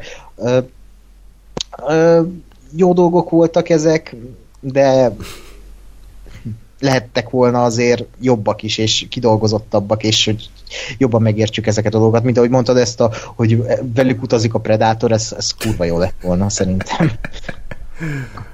Igen, én, én összességében ilyen egymondatos összefoglalásként azt gondolom, hogy, hogy lehet, hogy érdemesebb lett volna a Shane Blacknek egy, egy nem Predator-Predator filmet csinálni. Uh, ugye megint csak Cabin the Woods vonalon mozogva, hogy, hogy lehetett volna ez inkább egy, egy uh, valami olyan film, amiben van egy valami szörny, amire én pontosan értem, hogy igen, ez a Predator, vagy igen, ez az összes sablon ilyen szörny. Uh, mert, mert azt érzem, hogy, hogy itt kicsit így egymás ellen dolgoztak ezek a dolgok, hogy, hogy tehát szerintem, ha most megint ha rajongó lennék, és bármennyire is érdekelne a Predator franchise, akkor azt mondanám, hogy azt, hogy miért gyűjtik az embereket, meg mi ez a következő izé, mutáns Predator, meg, a, meg, a, meg hogy az ajándék micsoda, az azt gondolom, hogy ilyen, ilyen nagy ö, évtizedes franchise szempontjából ezek egy tök jó gondolatok, meg tök érdekes dolgok, hogy jó picit megmagyarázták, van egy következő lépcső, ami, vagy hát egy következő rész felé elvisznek ugye a végén a, a cliffhangerrel, oké, okay, érdekes, várom, és aztán van egy, egy ezzel teljesen ellenkező irányba menő Shane Black vonal, ami meg ezt az egészet nem akarja komolyan venni, és azt mondja, hogy, hogy a Predator ott utazik velük a kocsiba, ami szerintem is egy zseniális dolog lett volna csak, csak azt meg teljesen megértem, hogy egy stúdió, vagy egy, egy, egy nem tudom, egy cég az nem akarja, hogy, a, hogy az egyik uh, um, pénzcsináló gépezetüket azt, azt egy ilyennel így nem tudom, kibellezzék. Kvázi. Meg, meg, meg, megint csak, hogyha Predator rajongó lennék, akkor biztos én is azt mondom, hogy mi ez a fasság, hogy a, a Predator velük utazik egy autóba, hát basszák meg. Mint ahogy mondjuk egy, egy Aliennél biztos, hogy ezt mondanám, mert mert az mondjuk érdekel franchise meg, meg világ szintjén. De tök jó, hogy mondod az alien mert mondtam is Csandrásnak, hogy ez szerintem egy sokkal jobb Predator film, mint ahogy az Alien Covenant egy Alien film. Legalábbis egy sokkal szórakoztatóbb darab. Azt inkább tartanám egy szörnyű filmnek, mint ezt a Predatort. Mert az viszont jobban éreztem azt, hogy kibaszik az egész Alien univerzummal, mint ezt a filmet, hogy most akkor kicseszik a, a Predator univerzummal, és, és és megbe, megbecsteleníti a, ezt a mítoszt, mert a Predator sosem volt sosem volt egy, egy alien szintű ski, skifi film.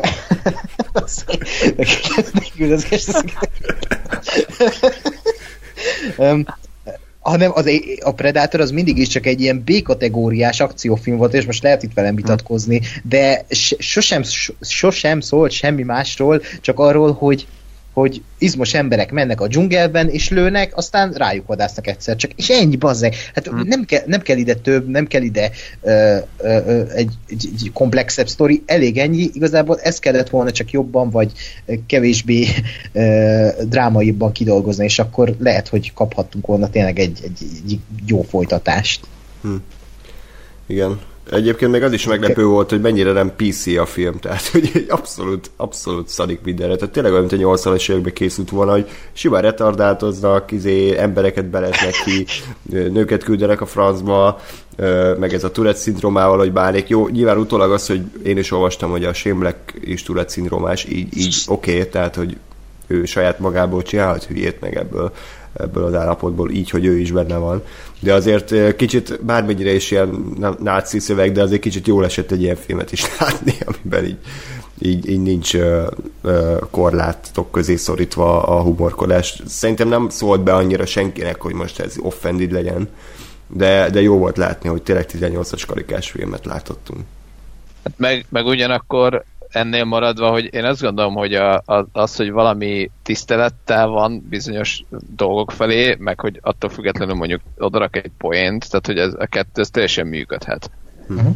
Tehát, hogy, hogy mert, mert én ebben, ebben a filmben is azt éreztem, hogy azért az autista kisrác felé, meg, meg ugye egyébként ezek felé a, az őrült katonák felé, tehát, tehát annak ellenére, hogy, hogy ők vicces szituációkat generáltak, ugyanakkor ez az egész nem volt tiszteletlen, és ahogy mondod, hogy ez nem volt sértő és bántó, hanem, hanem ez úgy mutat, tehát hogy ez a viccen keresztül mutatta be, és én azt gondolom, hogy ez igazán a jó humor az, az, az erre abszolút képes, hogy, hogy bemutasson egy, egy egyébként véresen komoly dolgot um, viccen keresztül, de úgy, hogy azért egy picit el is gondolkoz rajta, hogy hm, aha. Uh, és, és, és ezt gondolom, hogy ez a film ezt teljesen, teljesen jól uh, um, kezelte. Hm.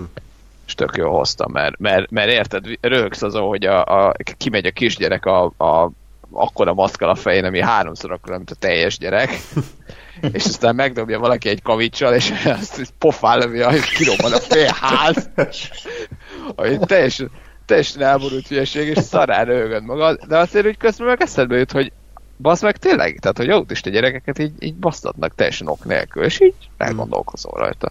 Tehát, hogy, hogy és én ezt gondolom, hogy, hogy a jó humor az, az ezt, ezt képes, és, és ezáltal tényleg egy kicsit így kvázi feloldazást, meg felhatalmazást kap arra, hogy ilyeneket csináljanak. Pláne működik, és, és igazából itt teljesen működött. Még beszéljünk kicsit a főgonosz karakteréről. Uh, Sterling K. Brown. Melyikről? hát a gonosz, gonosz fekacsávó, aki, aki szinte ő maga se értette, hogy mit keres a filmben. Uh, igazából röhögtem a poénjaim, meg a szinkronján, meg a beszólásaim, de amúgy teljesen értelmezhetetlen karakter. Uh, az, már amiben meggyalázza a franchise, és szerintem én röhögtem rajta, de a rajongók kiakadtak, amikor ugye a, a nagy horrorikon, ugye a Predátort, ugye az első filmben mindenki félt tőle, ott rejtőzködött, és csak a végén láttuk meg, hogy hogy néz ki az Ultimate Killer, és akkor hogy reagál rá a, a, ez a csávó, amikor megölik ezt a Predátort, és oda megy a boncasztalhoz, hogy szétkurták a niggert. és ez ezzel a jó kis, jó kis magyar szinkron, ez, ez az, tehát hogy a, a feka az persze niggerezik, meg ő, ez, ő az a fajta ember, mint Jean-Claude Van Damme a x Neighbors 2-ben, hogy még éjszaka is napszöveget hord, de hogy így vágásonként változik, hogy mikor van rajta napszöveg és mikor nem, tehát csak azért veszi fel a napszöveget, hogy aztán a következő életbe levehesse, amikor bemennek az űrhajóba. Tehát nem tudom, ezt a skriptes baszta el, vagy a vágás, vagy a rendező szart az egészre, de nekem az ilyen apróságok még dobtak a filmben, hogy nem elég, hogy, hogy idióta, meg hogy hülyét csinál magából, még magán a filmen is lehet rögni, hogy mennyire szarú van összerakva néha. Úgyhogy nekem tetszett az ő karakter, egyébként rögtem rajta. én azt bírtam, hogy ö, azóta a bemutatkozó jelent a filmben, hogy leszáll a helikopterről, megáll a kamera előtt, és bevesz egy cukrot. és akkor és ez, ez a film további részében sose, sose kerül elő. Kerül el. Dehogy nem, mert folyamatosan, folyamatosan Igen? cukrokat zavált. Aha, én ezt direkt néztem, mert szerintem ez egy... Hát jó, tehát nem biztos, hogy ennyire konkrétan, de biztos, hogy volt a szájában mindig valami, meg, izé, meg tolta ezt a cukorkát, mert én meg pont azt néztem, hogy ez is egy ilyen tök 80-as évek dolog, hogy, ja. hogy van valami ilyen hülyeség a, a, a főszereplőnek, vagy a fő, fővizének, főgonosznak az egyiknek. Ja. A másik fekete meg az összes cigit elszívta, amit az elmúlt tíz év Hollywood filmjéből kitiltottak. Tehát, hogy az, az talicska, talicskával hordták ennek a csávónak a cigit, és ez végig szívta, és egyébként ez ilyen kontinuitásból mekkora kihívás lehetett egyébként, hogy vesznek egy jelentet, és akkor mindig pont ugyanakkor legyen a, a leszívása, mint ahogy kell, úgyhogy az, az, az egy technikailag egy jó effekt volt. Az volt a legjobb effekt. De kurva jó a végén a leszámolásnál, amikor így ott van fenn a háztetőn, vagy a háztetőn, a domboldalon a, a, a sniperrel ez a, ez a fekete bőrű Nebraska Williams, és, és szívi a cigit, és akkor így megy a jelenet, és akkor rávágnak, és akkor kezébe veszi a snipert, és csak annyit hogy na! Kurva jó. És utólag tudtam meg, vagy néztem utána, hogy ez a csávó, ez a Moonlightban a főszereplő, vagy hát a felnőttkor ény, és nagyon durva, hogy rá nem jöttem volna. Jó, hát én nem láttam a Moonlightot, úgyhogy nekem örökké így fog Se. megmaradni. Jó, de, de, de ez... Szigizó ja. idióta. Igen. Szerintem most, szerintem most már soha nem fogjuk tudni megnézni a Moonlightot, mert csak ez, ez csak ez szümétől csávara, hogy itt szívja a Barna. Gaylord. Az is mi a fasz. Istenem. Akkor így, így, így a végén felett tényleg lehet, hogy egyébként nagyon sok savat fogunk kapni emiatt, mert azért a internet általánosan abban egyezett meg, hogy ez egy nagyon rossz film. Viszont akkor lehet, hogy ilyesmi volt a Terminator Genesis, úgyhogy Ákos, ilyen érzés a túloldalon állni. Á, értem. Akkor mindenki utálja azt a filmet, ami neked tetszett. É, már értem, milyen, amikor nincs az embernek ízlése.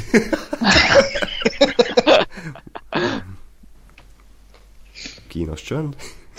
Igen. Most Megnéz, mondanék egy Last Jedi, Last Jedi fikázás, de az a film már annyit kapott, hogy már felesleges. Az annyira 2017. Nem, hogy mostában nagyjából egyetértünk egyébként így a filmekkel kapcsolatban. Most elrontottuk. Vagy Ákos rontottál minket. Igen. Hmm. Tyúk volt előbb, vagy a tojás? Kicskoty volt előbb? A pretyúk! A pretyúk! pretyúk. Hát, és ezt már megbeszéltük. Igen, retyúk volt.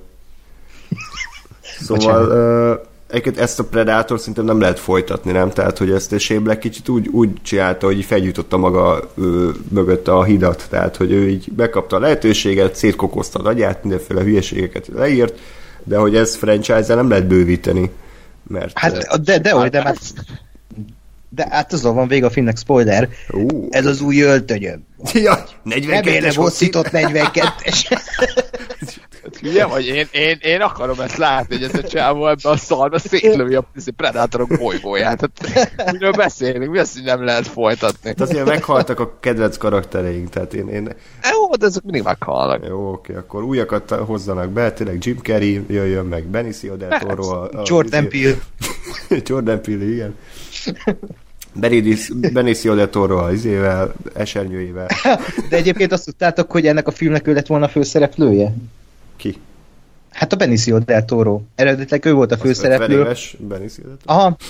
Ő lett volna a karizmatikus Holbrook helyett, aztán igazából nem tudta összeegyeztetni a schedulingével, és, és ez, ezért hmm. Boyd Holbrook lett.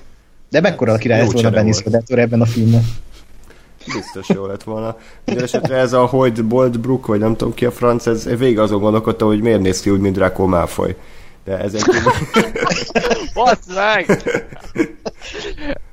Kösz. Ez nekem így, de így, tehát ez, ez, ez, az a dolog, amit így, tehát nem gondolkoztam azon, hogy ez a csávó ismerős, de most, hogy mondod, így igen, így is, úgy, így, így benne volt, úgy, mot, így, így az agyat hátulja, hogy kapirgál, hogy Igen. Találtam. Nem, nem, nem. Okay. Majd a végén megértik a hallgatók, hogy miért kotkodácsol az Ákos. hát, miért ne? Igazából. Itt falun így szokás. De ez, még mit akar? Ja, hogy a Boyd Holbrookban az bírtam egyébként ez a remek karakterjegy, hogy így néha így tök indokolatlanul vicsorgott egyet, így a fél szájával, hogy azt nem tudtam hova tenni, amikor így másodszor néztem a filmet. Én természetesen, természetesen is megnéztem másodszorra, uh-huh. mert ezt a filmet úgy kell. De tök jó, hogy itt izéfikáztatok, hogy annyira szarfilm, ennyit, mit ketten kétszer láttátok baszki. Én imádom, imádom ezt a filmet, tényleg. annyira rossz. Igazi, igazi 80-as években ilyen VHS trash, tehát hogy az a közegi, az a köz, abban a közegben tökéletesen beleillik. Azt nem tudom, hogy mit keres a mozikban, meg miért került 100 millió dollárba, de Shane szerintem, szerintem jó munkát végzett. Na, jó, hát... Reméljük, hogy ezután még munkát fog kapni azért. Öm, jó, hát akkor meg, meg volt a Predator, ugye megnéztük 3D-ben, moziban, kijöttünk a filmről, nem értettük, hogy most ez így hogy történhetett meg, hogy most tényleg azt láttuk-e, amit láttuk. De tényleg azért voltak jelentek, főleg abba a hotel szobás részben, hogy Gáspara is így másodjára is átéltük, hogy mint valami másik világba kerülnél, ez szürreális ö, volt az egész forgatókönyv. És akkor ezek után azért mégiscsak a Cinefestre jöttünk, tehát azért kéne, kéne valami értelmes filmet is nézni, úgyhogy Ákos felvetette az Ultraló a legmélyebb pont című alkotást. Ezt miért tetted? Hát, az a baj, hogy már én se tudom. Én amikor összeállítottam a forgatókönyvet erre a három napra, akkor ezt a filmet megláttam, nem, nem tudtam, hogy mi ez, csak annyit láttam az ismertetőjében, hogy dráma, egy csapat olyan független filmesről, akik nem tudtak még betörni a filmszakmába, és ez a film ez róluk szól. És mondom, bazeg, ez, ez tök jó lesz, ez lehet, hogy egy ilyen jó kis uh, uh, inspiráló drámedi, Hát, se, egyik se jött össze. Egyik se jött össze? Igen. Helyette kaptunk egy, egy ilyen önsajnáltató picsogást, egy, egy, egy ilyen balfasz művésznek képzelő fasztól, aki, aki azt hiszi magáról, hogy ő az új Steven Spielberg, csak még nem fedezték fel, és ez, ezt így magára ráírt, ezt az egész filmet, hogy ő egy, egy, egy, egy, egy hatalmas rendező lesz valamikor, de hát ő, ő már próbálkozott vágatlan akciójelenettel, meg minden hülyeséggel, és, és, és hát ez, ő, ő, ő, ő valaki, ő, ő, ő, ő sose hagyja fel, de neki kell a, kell a bátorítás a barátoktól, hogy ő, ő, ő tényleg ne adja fel sosem, mert, mert egyszer feladja, és akkor sose lesz. lesz. Nem látunk túl új egy Getvai filmet, úristen, mi lesz így a világgal? uh, bocs, pont nem hallottam, hogy ezt a, ezt a, én vagyok a Spielberg, a következő Spielberg, csak nem fedeztem fel, ezt csak kimondta, vagy ezt csak te mondod róla? Ezt én, én mondom róla, de totál úgy van ábrázolva ez az egész film, hogy ő elhiszi magáról, hogy ő, ő valaki, és, ja. és erről forgat ő most filmet, és erről írt egy filmet, ami ez az Ultradó, hogy ő yeah. miért nem lett még akkora filmrendező, mint Steven Spielberg, vagy bárki más, aki a szakmával, hogy őt még nem fedezték fel. Hmm. És, és a film végén olyan, mintha most megcsinálták volna a Terminátor egyet, vagy a Jurassic Parkot, hogy így az meg ezzel berobbanunk. Aha. és nincs öniróniája hát az biztos, az, agyamba, az agyam főleg. De az a baj, hogy nincs ön, öniróniája ennek a filmnek. Ha lenne, akkor, akkor semmi vajon nem lenne vele, de az, hogy tényleg annyira komolyan veszi magát, és, és az, hogy magukról forgattak filmet, ami tök jó, egy haveritárság magáról forgat filmet, és konkrétan nem tudják magukat eljátszani a színészek, vagy színészek, ezek az emberek, mert úgy érzik, vagy olyan, mintha ilyen feszengve ülnének a kamera előtt, és, és mint a, mint a, nem tudom, gyanú árnyékában egyik jelente lenne, és ez így két órára lebontva. Hát, Családi titkok? Fos. fos. így van. És, és, még, és még annyi, Ott hogy magadból.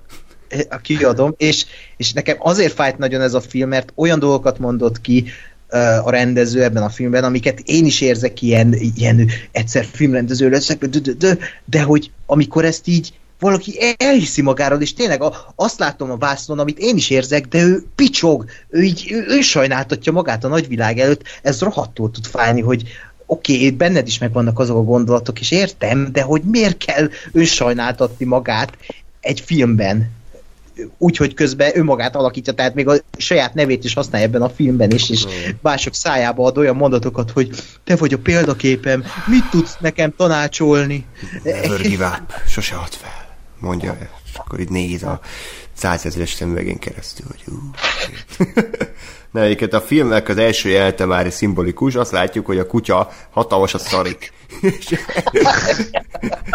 és így, ó, akkor ez így összefoglalta a filmet, hogy ez fog itt történni, két órán keresztül engem arcon szarnak, de az első... Hú... Az első 20-30 percben nem is igazán esett le, hogy ez a film mi, mert nem tudtam, hogy ugye így hívják őt magát, meg hogy most így ebből mi fog kibontakozni.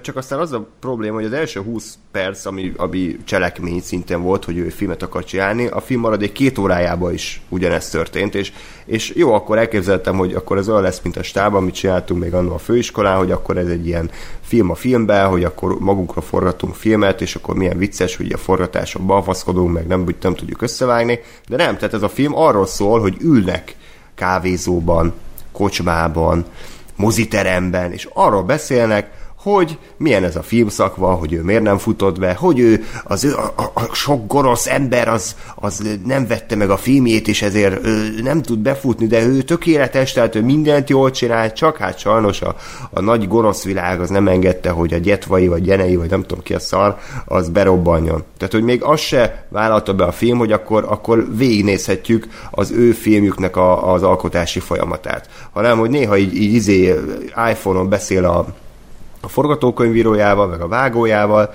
de nem látjuk, hogy forgatnak, meg nem látjuk, hogy, hogy, hogy mit csinálnak, hanem ők csak úgy ülnek és sajnáltatják magukat órákon keresztül, és tehát emberek, egy jelenet kb. 20-25 perc hosszú, sosincs vége, olyan, mint ami végtelen loopba kerülnél, mint ha David Lynch filmet néznél, hogy alatta megy loopolva az a két perces zene szám, ami az egész filmben végig szól, mint valamilyen, nem is tudom, ilyen Allianz reklám alatt, amikor így futnak a réten, és ilyen de hogy nincs, nincs dallam, hanem csak így, így ilyen háttér ambient zene megy végig.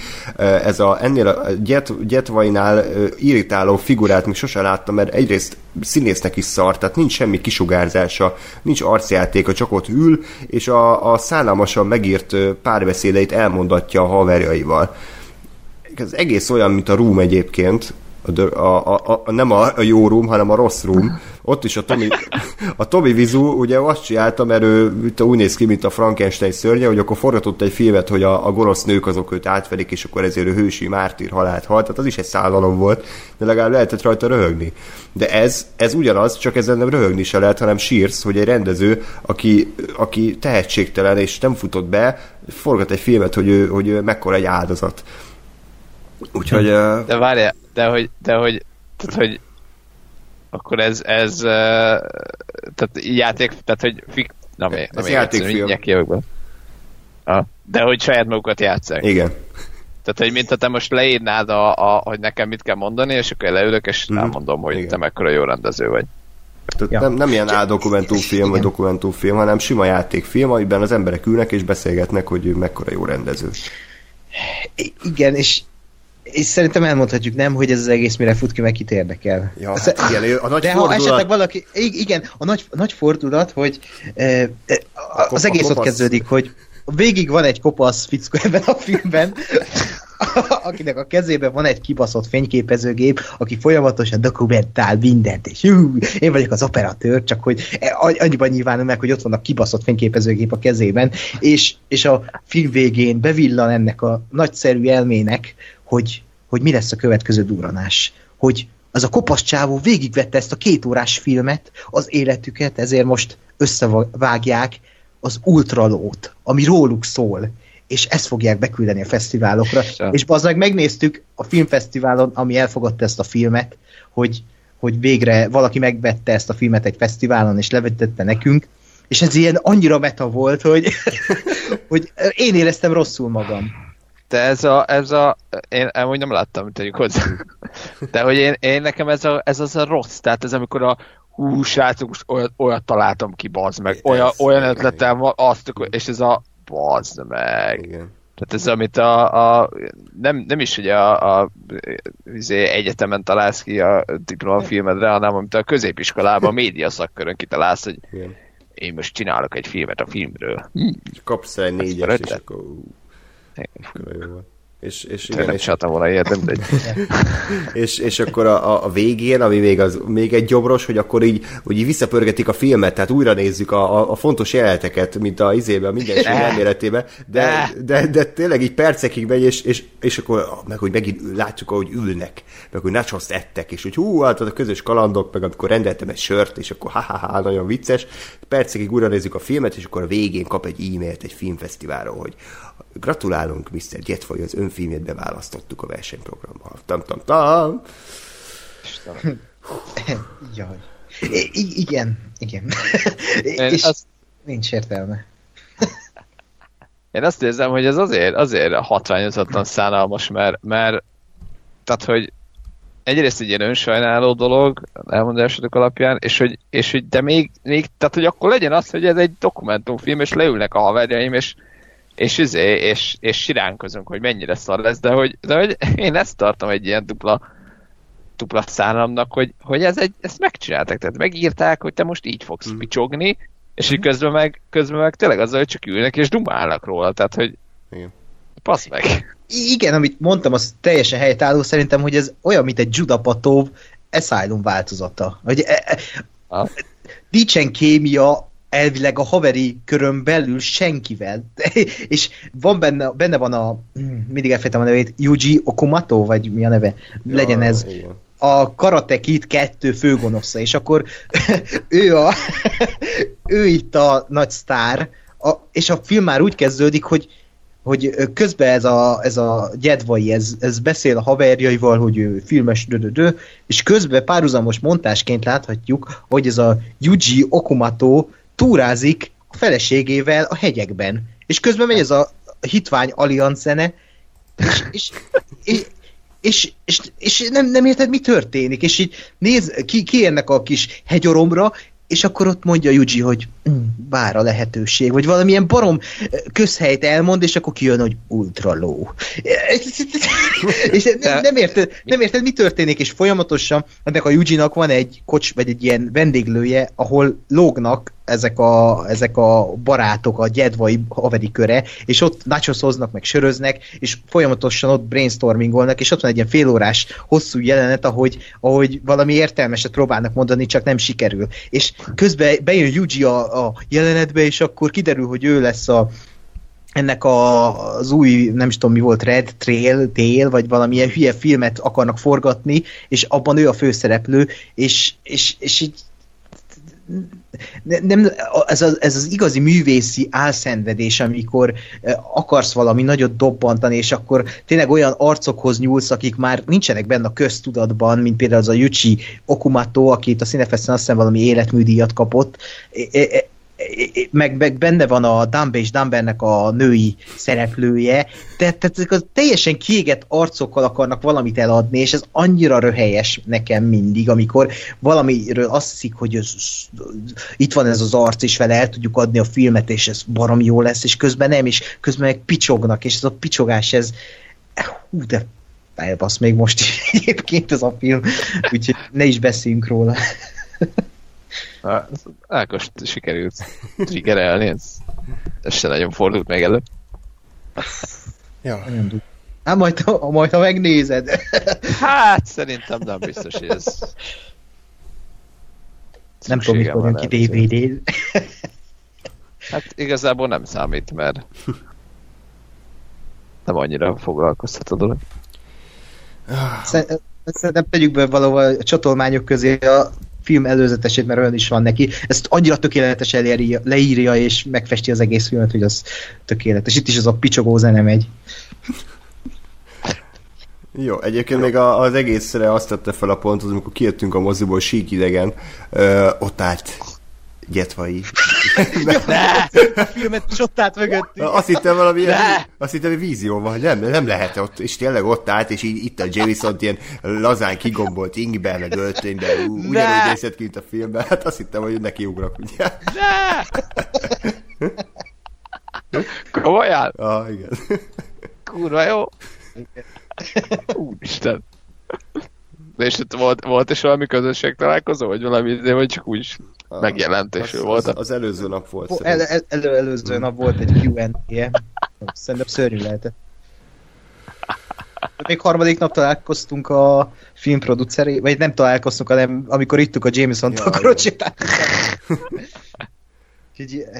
teljes, egy rém, amikor a, a rémálomból felébredsz, és kiderül, hogy az, az, az a rémálom, ez igaz. Ez, ez megtörtént. Pontosan. Pontosan, úgyhogy durva volt tényleg realizálódni, hogy ez az ember tényleg létezik, tehát hogy ez nem csak valamilyen vásznon ott van, és akkor ő lehet utána, nem, ez ott áll előtt, húsvérember. Mondjuk örülök, hogy David bevetítésében egyrészt kb. öten ültek rajtunk kívül, Másrészt meg így szépen szivárogtak ki, és a végén majdnem mi maradtunk egyedül, és mi is hangosan végigtrókodtuk, meg üzé, ordiváltuk a, a végét, úgyhogy, úgyhogy remélem nem volt ott, mert az igen szarul érezni magát. Tudná, hogy hogy bántunk az alkotásával. Ákos, egyébként te hazudtál nekem. Miről? Nem, nem, nem is hat pontot adtál az ózra, hanem ötöt. Komolyan? Te rohadék. Akkor hatot akartam. Jó, de aztán rájöttem, persze, hogy persze, nem kell, nem kell. Nem. Legmélyebb pont egy csillag. Oké, okay, ez, ezt elfogadom. Na, mindjárt áttírom hatra. Jó. Oké, okay. na hát ez volt a legmélyebb pont. És akkor hát ugye Black Sheep felutazott Kecskemétről a fesztiválra azért, hogy láthassa a napszálltát, és eddig, eddig nem sikerült, eddig látott egy Predátort, egy legmélyebb pontot, meg egy Leave Note részt, tehát nem mondanám teljesen sikeresnek ezt az utazást, bár a társaság természetesen az 10 pontos volt, de a filmek azok nem, úgyhogy akkor még valahogy meggyőztük, meg ő is meggyőzte magát, hogy mégiscsak lesz másnap egy napszállt vetítés reggel, hogy arra azért illene bejutni, és akkor talán valamivel javul így a, a színvonal, és akkor ő is úgy mehet haza, hogy na, akkor ezért megérte. Úgyhogy akkor, ha minden igaz, akkor mikor is kezdődött a vetítés? Délben. Délben. Hát reggelnek tűnt, de akkor ezek szerint délben. Felmentünk szépen, és akkor elindult a film. Hú, akkor most kezdem én, tehát ugye a... nagy, nagy levegőt kell venni. Na, Nemes Jeles László egy... egy... Kálmán, gyerünk! egy tehetséges, tehetséges alkotó, eddig ugye két filmét láttam, és a Saul fiával nekem igazából nincsen komoly bajom, szerintem az egy, az egy annak, ami, az egy tökéletes film.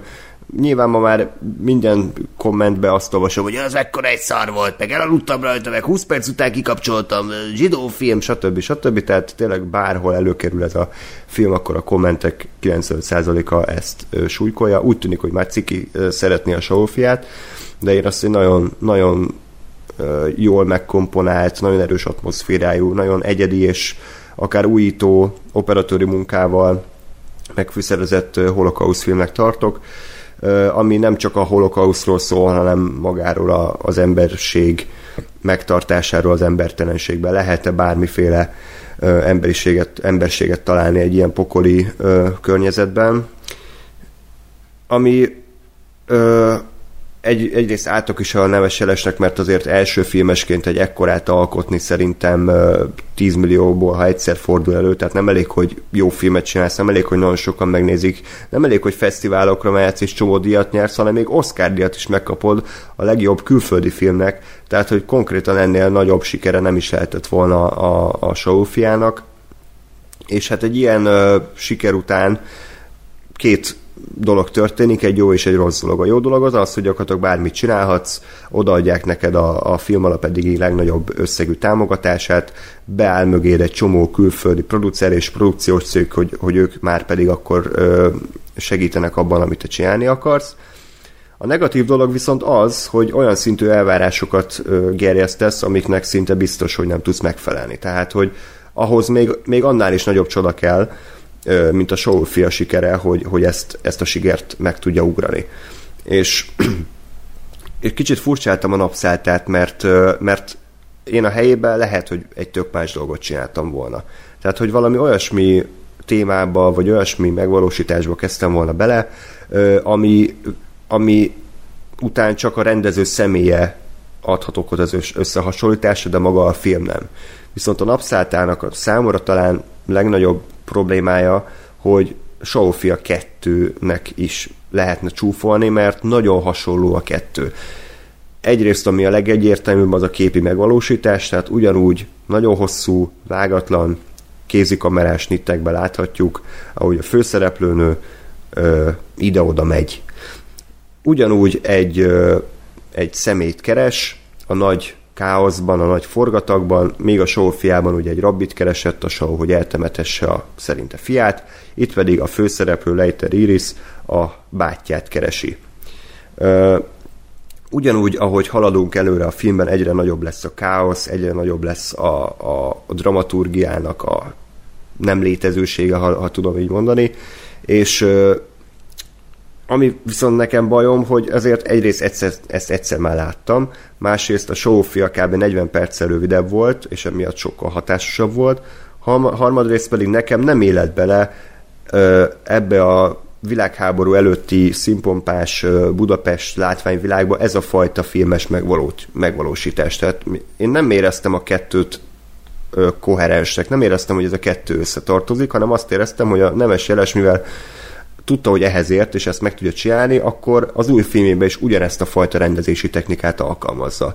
De azért egy Spielberg nem ugyanúgy rendezte meg az Indiana Jones, mint ahogy a, nem tudom, az Emistedet, vagy a Schindler listáját, hanem mindig az adott téma, az adott történet által elvárt filmezési technikát alkalmazta. Nyilván úgy, hogy azért megőrizte az identitását. Viszont én a napszálltában azt érzem, hogy kicsit ez a rendezői ö, hozzáállás rá telepszik a filmre, és, és nem igazán tudott nekem ezt kibontakozni. És az utolsó gondolat, ami még fontos, hogy korrekt legyek, tehát azért annak ellenére, hogy nem reggel volt a film, az igen fáradtak voltunk, és ez egy nagyon megterhelő film, tehát csomószor nem érted, hogy mi történik, mindenki suttogva beszél, mindenki elbeszél egymás mellett, nincsen normális történet, nagyon hosszú ideig láthatjuk kalapokat próbálgatni a főszereplőt, és azért ez 140 percen keresztül még kipihenten is azért egy igen komoly megpróbáltatás, fáradtan aztán végképp úgyhogy lehet, hogy ha újra nézve a filmet, akkor sokkal pozitívabb. Első azt kell mondjam, hogy a Napszálta az egy jó film, de csalódás. Hm. Van egy-két dolog, amivel egyetértek. Uh, én igazából ugye Nemes Jeles Lászlónak a, a látásmódja az már a Saul fiából lejött, holott ez egy, csak egy, egy, egy filmje volt eddig, amit láttunk, hogy, hogy azért neki van egy elég erős uh, látásmódja, víziója, és a napszáltától is én kb. ugyanazt a megközelítést vártam, holott annak idején még a napszállát a forgatás előtt elmondta, hogy ez egy teljesen más film lesz. De amikor az első előzetes befutott, azt hiszem, te pont nem nézted meg az előzetes direkt, hogy elkerült. Én, én megnéztem, és már ott láttam, hogy ez, ez valószínűleg ugyanaz a fajta rendezői látásmód lesz, és én ezt nem bántam, mert te most azt mondtad, hogy ehhez a budapesti látványhoz, ez az első világháborús, első világháború előtti Budapest, ez nem illett ez a fajta megközelítés. Én meg pont azt éreztem, hogy basszus, ilyet még sose láttam, hogy, hogy ne, nem ez a tipikus uh, nagy totál, hogy a, az Andrási úton ott sétálgatnak ilyen, izé, ilyen nagyon uh, szép kosztümökben az emberek, hanem ott vagyok a főszereplőn, mint, mint én, mint néző, és csak őt látom, és fókuszon kívül látok mindent, ezeket a grandiózus díszleteket. Látom, hogy ott vannak, de a ezzel a kevéssel mutatják meg, hogy, hogy mi is történik a háttérben és, és így a, a, a közeli terepen, ami nekem tetszett, mert a Saul fia egy eléggé klaustrofó film volt ott azért, be volt zárva a főszereplő, egy, egy bizonyos térbe, és, és ott nem éreztem úgymond levegősnek az egészsnitet, viszont itt hatalmas, grandiózus, eposzi méretű e, snitteket láttam, úgy, hogy közben kb. közelít láttunk végig a főszereplőről, és egy nagyon jó példa, amit szerintem mindenki látott, aki kicsit is utánézott a filmnek, azt a képet, amikor a, a Jakab karaktere, az Iris e, utazik egy e, hintón, és félig a, a, a kép jobb oldalán a, a, a, a színésznőt látjuk, és a másik oldalon fókuszon kívül pedig a budapesti utcát, és ezt így hosszan mutatja be a film, ahogy megérkezik a cél, célhoz a, az Iris. És ez, az, az nagyon sokat elmond erről a filmről, hogy pont ilyen ez a film.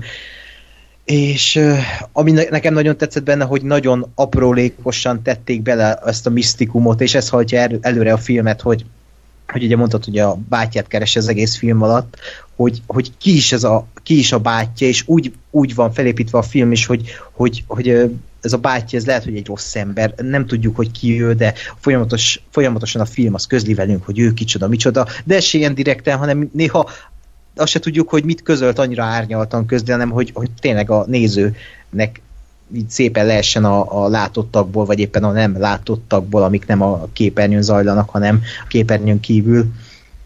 E, ez nagyon tetszett nekem, hogy ez így a misztikumot ezt így, így, így ábrázolta, és volt egy ilyen rejti, egy ilyen sötét rejti a film végéig, ami, ami, ami így most hülyén szóval ébren tartotta az érdeklődésemet.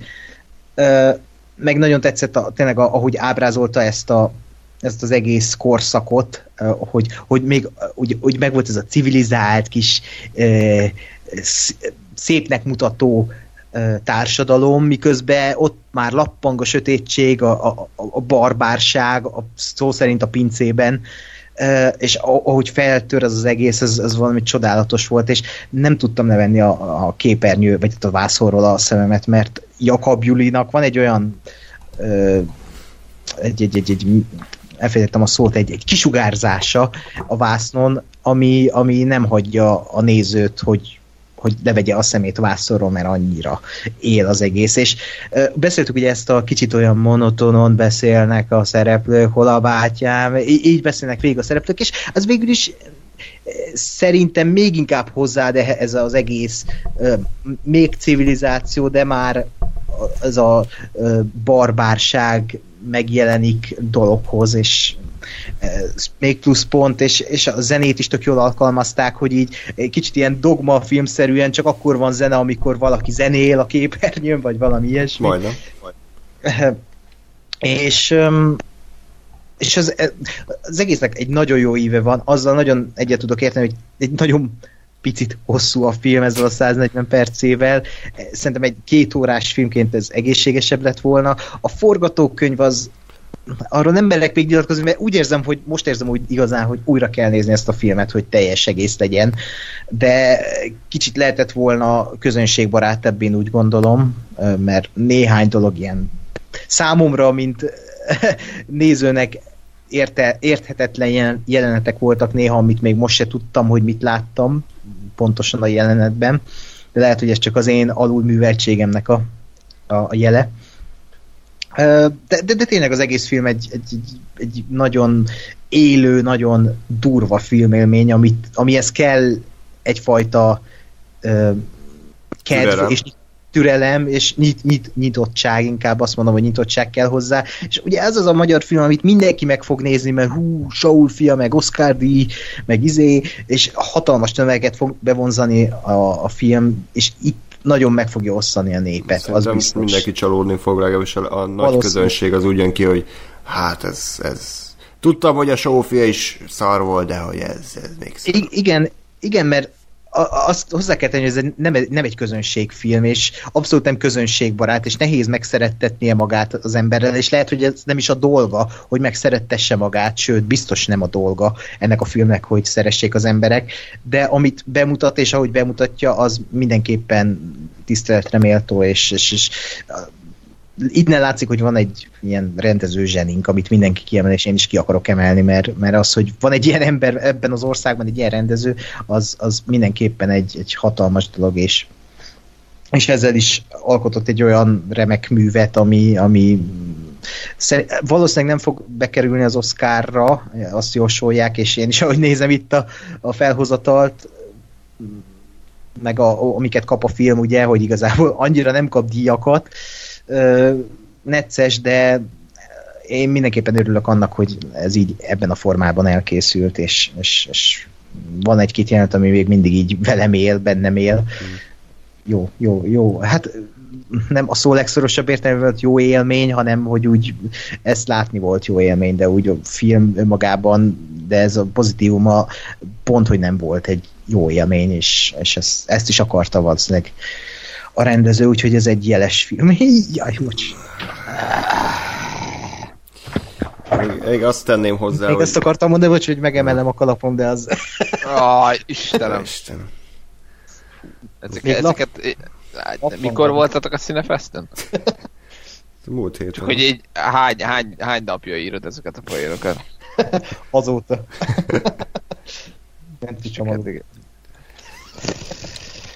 Jó, és amúgy én meg azt akartam kérdezni, hogy, mert itt fülelek ám, hm, mert persze ezt láttam meg, hogy, hogy milyen úgy önmagában.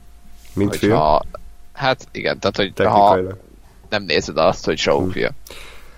Hát, mármint most akkor várjál, most a technikai részét kérdezed, vagy így a story, dramaturgia, forgatókönyv? Hát úgy, úgy, úgy bármit, mert eddig a legtöbb dolog, amiről beszéltetek, az az, hogy, hogy a Sofia-hoz hasonló, de nem annyira jó, és hogy... Hát nekem ez a film, ez egy, tehát igazából menet közben jöttem rá, hogy ez egy, ez egy szerzői művészfilm. Tehát, hogy ez, ez nem egy Ah. Ez nem egy zsánerfilm, mint a Sófia. A Sófia az egy zsánerfilm kimondható, nyilván vannak benne mélyebb rétegek, tehát ez kicsit olyasmi, csak nem olyan jó, mint mondjuk a Mother volt, hogy az egész egy nagy szimbólum.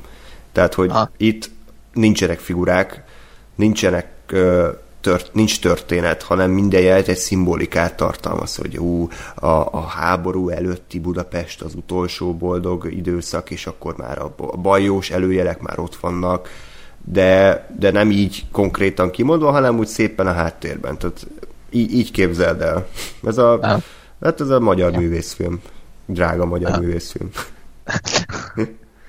ah. ja. Technikailag, ami, ami ö, negatívum, az az utószinkron.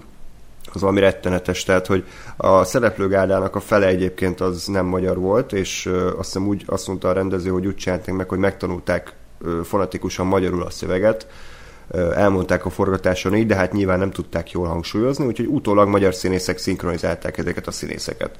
Csak az a probléma, hogy ugye hát ha már a fél szereplőgárda utószinkronizált, akkor minden legyen az egész, tehát hogy akkor mindenki utószinkronizált volt, még a magyar színészek is saját magukat utószinkronizálták, Viszont nem sikerült jól szerintem a hangkeverés, és rettenetesen lejön a vászorról a dialógus. Tehát, hogy olyan, mintha így a fülembe mikrofonnal beszélnének uh, szinkront, uh, de viszont a háttérzajok azok meg ehhez képest teljesen tompák, és, és le vannak keverve.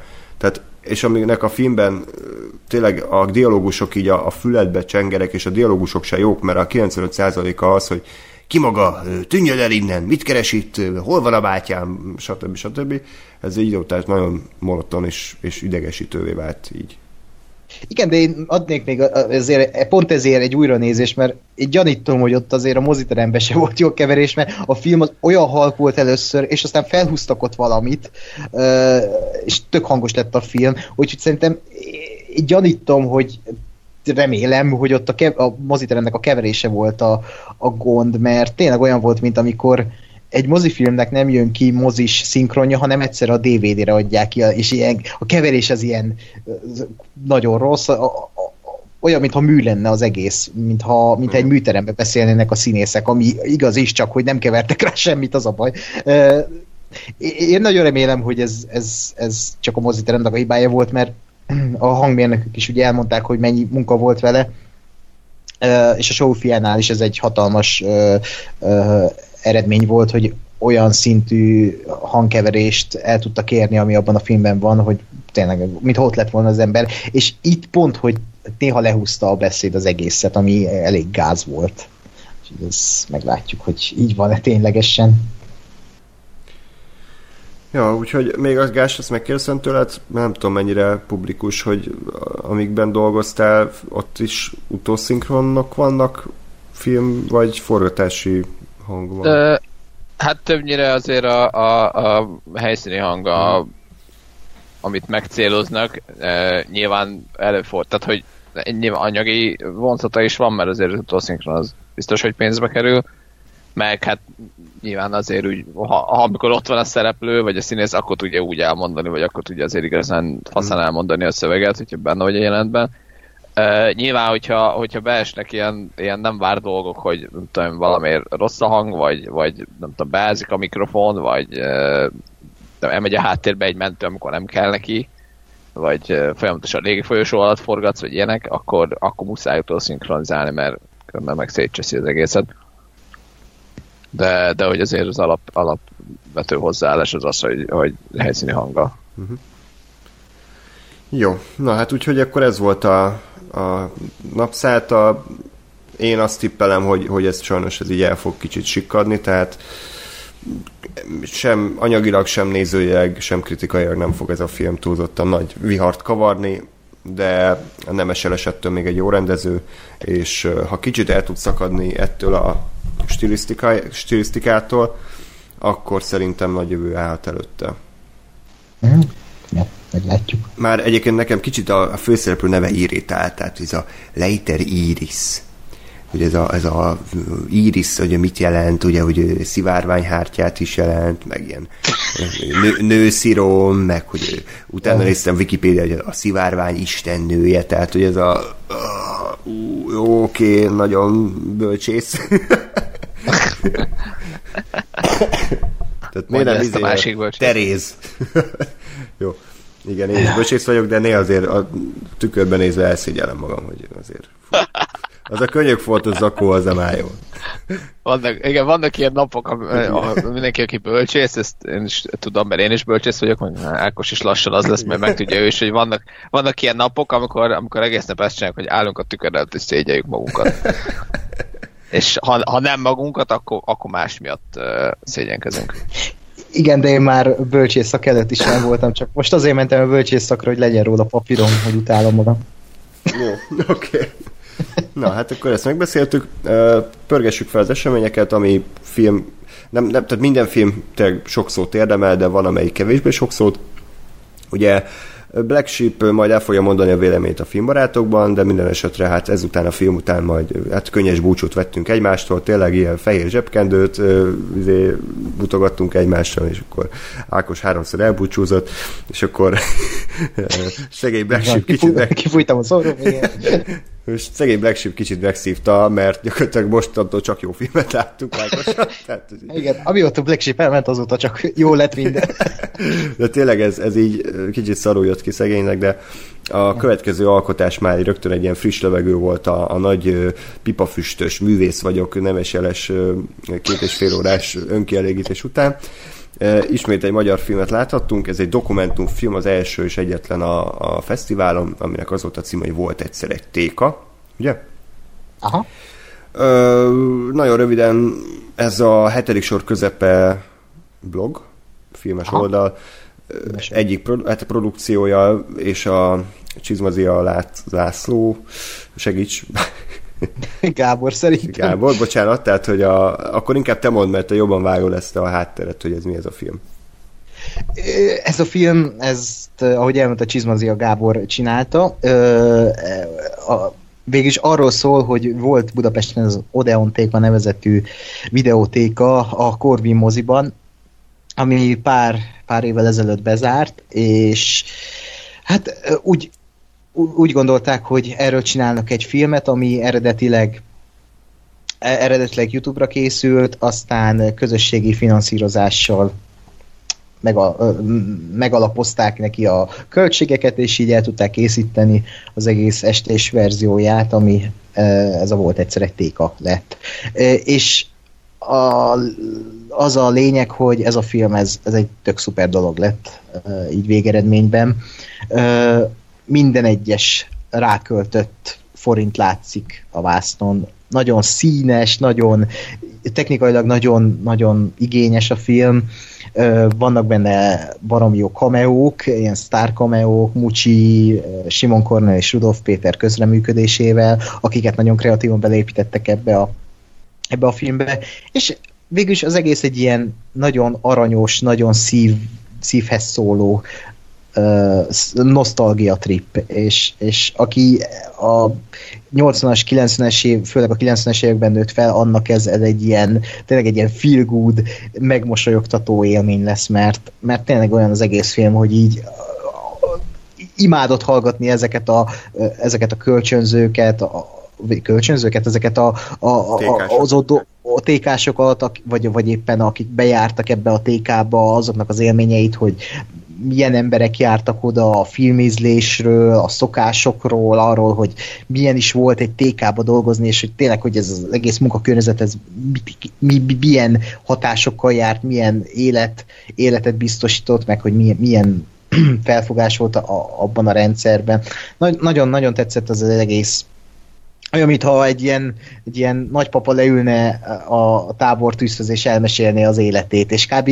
ilyen film volt ez, csak éppen fiatalok meséltek arról, hogy milyen volt felnőni egy olyan korszakban, vagy milyen volt megtapasztalni a munkát egy olyan érában, amikor még tényleg a filmeknek volt egy értéke, és, és mint, mint, mint amikor bemegy az ember egy könyvtárba, hogy, hogy elmondja, hogy mit akar, és ők mm. tudnak segíteni, és kézzel foghatóak voltak a filmek, nem, nem úgy, mint ma, hogy úgy bármit megszerezhetsz, és semmibe se kerül, uh, sajnos. Igen, ezt a hajós mondta tök jó, hogy, hogy az, hogy fizikailag tenned kell valamit, hogy megnéz egy filmet, az, az egy csomót ad magához a film élményhez. Tehát, hogy az, hogy neked le kell menni a videótékába, ott, ott kiválogatni a filmet, akkor azt leszedni, hazavinni, berakni, visszapörgetni, mert ugye nem pörgették vissza, és megnézni, és ugye figyelni arra, hogy mikor viszed vissza, ez, ez az egésznek adott egy ilyen szeánsz jelleget. Míg ma felmész a netre, ott van több száz, vagy több ezer, vagy több tízezer film, azt nézel, amit akarsz, egy kattintás és már megy is, ha megunod, lekapcsolod, indulítod az újat, tehát hogy az egész, egésznek elveszett picit az értéke, és, és azáltal, hogy az egész világot te be tudod fogadni, vagy, vagy fogyasztani tudod, ezért be, kicsit megvan benned, gondolom benned is Ákos, meg bennem is, hogy, hogy akkor mindent akarsz, hogy jaj, nehogy lemaradj valamiről, hogy jaj, kijött egy új sorozat, tehát akkor nekem ezt is néznem kell, de hát a régit még végig sem néztem meg, hogy ú, van ez az új film, de á, még nincs időm, mert még a, a másikat akartam megnézni, tehát hogy, hogy túl, túl sok a nézni való, túl sok az információ, és, és, és régen is teljesen boldogok voltunk azzal, hogy heti egy-kétszer lementünk a TK-ba kivenni egy filmet, és még ha nem is volt meg az a film, amire lementünk, akkor kivettünk egy mást, ami szintén tök jó volt. Tehát, hogy hogy ez is benne volt picit a, ebben a dokumentumfilmben. Nem volt nagyon, nem ment át ilyen nagyon régen minden jobb volt szerű dologba, hanem csak tök korrektül elmondták a, ezek az interjú alanyok, hogy, hogy ők miben szerették jobban kicsit ezt a tékás korszakot. Igen. És vala, tényleg, ahogy itt beszélnek ezek az emberek erről az egész korszakról és a tékázásról, ez, ez átjön a vászorról, hogy szívvel, lélekkel. Ez egy gyönyörű korszak volt az életükben, és a film is úgy van felépítve, hogy a végén azért úgy egy kicsit olyan szomorúan elmosolja, hogy, hogy, hogy, hogy mm. igen, ennek így vége van ennek a korszaknak, de milyen szép is volt, amikor uh, nem, nem, nem azon kell tagudni, hogy itt van előttem száz film, és akkor hú, még holnap jön Netflixre 50 sorozat, hogy akkor ebből mit nézzek meg, hanem nem mentél a TK-ba, hmm, kivetted azt, annyira tetszett a film, hogy utána még meghosszabbítottad ezt a kölcsönzőit, és akkor újra nézted, és, és tényleg volt értéke minden filmnek, amit kivettél, még a legrosszabbnak is. És ezt a filmet nagyon szépen tudja ábrázolni, és a, ilyen archív felvételekkel ugye magáról a, a tékázásról, ahogy dolgoztak, Igen. meg ugye a hangolámondás filmeket mutogattak meg. Nagyon jó Simon Kornél egy-egy ilyen uh, uh, élő Wikipédiát alakít ebben a filmben, aki elmondja, hogy ez mit jelentett, az mit jelentett, és, és így nagyon kreatívan, nagyon viccesen feleleveníti azokat a dolgokat, amik annak idején bejöttek az országba, mint például ez a visszatekerő szerkezet, amit a tékások használtak, azt magyarázza el, hogy mit, hogy is volt, mi is volt, és, és baromi informatív ez az egész dokumentumfilm ami egyszerre szórakoztat és informál, és szerintem ez, a, hmm. ez egy nagyon jó dokumentumfilmes példa arra, hogy, hogy a nagy közönségnek hogy lehet prezentálni egy, egy, egy bizonyos dokumentumfilmet egy bizonyos témáról, és ha ezt bemutatják moziba szeptember 27-én, akkor mindenképp menjetek el rá, mert hmm. megéri Igen, megnézni. Bár, bár tényleg szomorú, meg keserédes, hogy ez egy olyan egy olyan élményeket fog belőletek kiváltani, amivel kapcsolatban nem tudtok mit csinálni. Most nincsenek tékák, tehát hogy nem azzal, hogy jaj, úgy kedvet kaptam, akkor megint videón nézni filmet, hát Igen. nem tudsz videón nézni filmet, mert hát nyilván nekem otthon a szülői házban van videóm, de most csak ez nem fog hazamenni, meg megnézni, hanem hogy ez, ez kicsit olyan, mint amikor valaki meghalt, és akkor temetésén egy, egy jó fejrokon elmondja az életét, meg hogy ő miért szerettük. És, és hogy nevetsz is, meg sírsz is picit, nyilván nem sírtam a filmen, de hogy azért egy elszomorodtam, hogy, hogy ez a korszak ez az én életemen belül lezáródott, és igazából már szinte a DVD kölcsön, tehát maga a kölcsönzési folyamat is szerintem lezáródott, úgy, ahogy van a fizikai adat formátumnak a kölcsönzése. Hát igen, erre vannak most ugye a streaming szolgáltatók, ahol végül is kölcsönzöl, csak éppen nem fizikális formában, hanem éppen ilyen digitális formában. Én, én nagyon sajnálom, hogy ez a korszak véget ért, mert nekem kiskoromban az egyik nagy álmom volt, hogy a felnövök, akkor én videótékás leszek, mert a videótékásnak az a dolga, hogy bennül a filmek között, és, és tud minden filmről mindent, és úgy tájékoztatja az embereket. Csak éppen amire felnőttem, arra bezárt itt az utolsó videótéka is, és pont akkor lettem felnőtt, amikor eltűntek ezek a videótékák. Úgyhogy ez, ez nekem is egy ilyen akkora pofon az élettől, most kicsit túlozva, hogy, hogy az egyik gyerekkori életcélomat nem tudtam megvalósítani, pedig nem, nem, üzé, nem űrhajós akartam, hanem egy kúra videótékás. Még a, még ingyen is dolgoztam volna, tehát ez, ez nekem akkora egy feeling volt gyerekkoromban, és, és, és, és tényleg ez elmúlt. Um, és hát valószínűleg soha többé nem lesz már ilyen filmek tekintetében, ahogy a könyveknél még maradt. Ami érdekes szerintem, hogy a, a könyvtár, mint olyan, mai napig fennmarad, de mint a videótéka, az úgy, az úgy el. Hát igen, el, a könyvtár az kicsit régebb óta van, mint videótéka.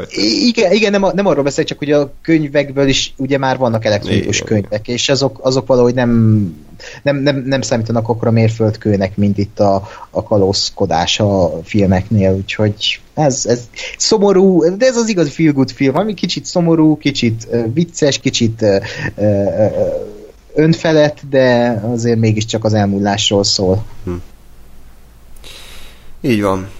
Úgyhogy ez egy már egy tök jó élmény volt, így a Sunset után kicsit ilyen könnyen befogadható hat az érzelmeidre, mert a Sunset után nem mondtam, vagy nem mondtuk, de szerintem ez egy elég hideg film, tehát hogy nem nagyon ah. tud senki azonosulni, ugye nincsenek karakterek, és emiatt nincsenek motivációk se nagyon, és, és nagyon távolságtartó, hűvös ez a film, és jó volt utána egy ilyen önfelett uh, sztorizás, nosztalgiázás így a, a régmúlt időkről. Uh-huh. Utána még egy magyar film, most esetleg, hogy három magyar filmet néztünk egymás után. Igen, igen, igen. Ö, megnéztük az Egy nap ö, című alkotást. Nem a legjobb helyen. igen, a Vásza jobb festős sarkából néztük. Igen, ilyen, ilyen páholy, vagy erkély, nem tudom minek hívja. Kicsit úgy nézett ki az a moziterem, mint egy ilyen színházterem egyébként. Aha, igen. Ö, és én kicsit ö, itt most beütött a, a fáradtság is, úgyhogy volt egy három perc, amikor elaludtam, és ilyen teljesen vad dolgot álmodtam, hogy a filmben az Interstellárról beszélnek, aztán felkeltem, és Ákos mondta, hogy tényleg az Interstellárról beszéltek az Egy nap című filmben, mondom, mi a fasz.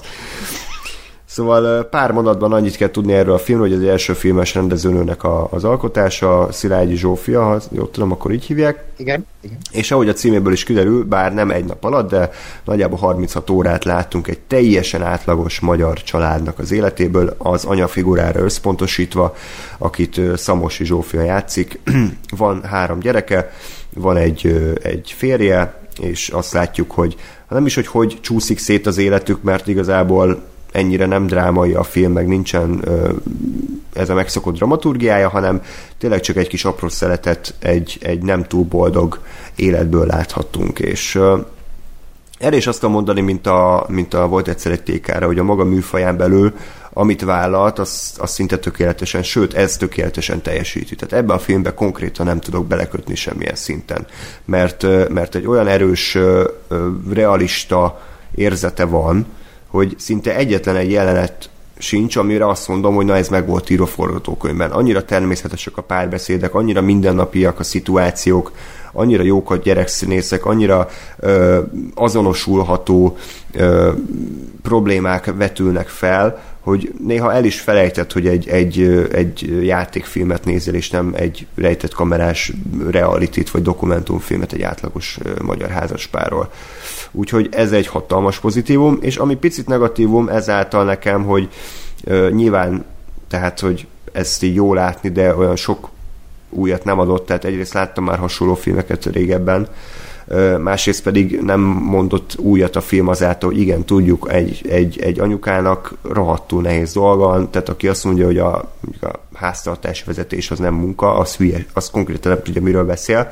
Elképesztően nehéz három gyereket mindenféle órákra járatni, plusz emellett még figyelni a főzésre, mosásra, takarításra, a napi rendedre, és hogy emellett még nő is maradj, és emellett még a férjed is boldogát tedd meg, hogy legyél önmagaddal is, hát ez szinte lehetetlen, és a film ezt nagyon jól ábrázolta.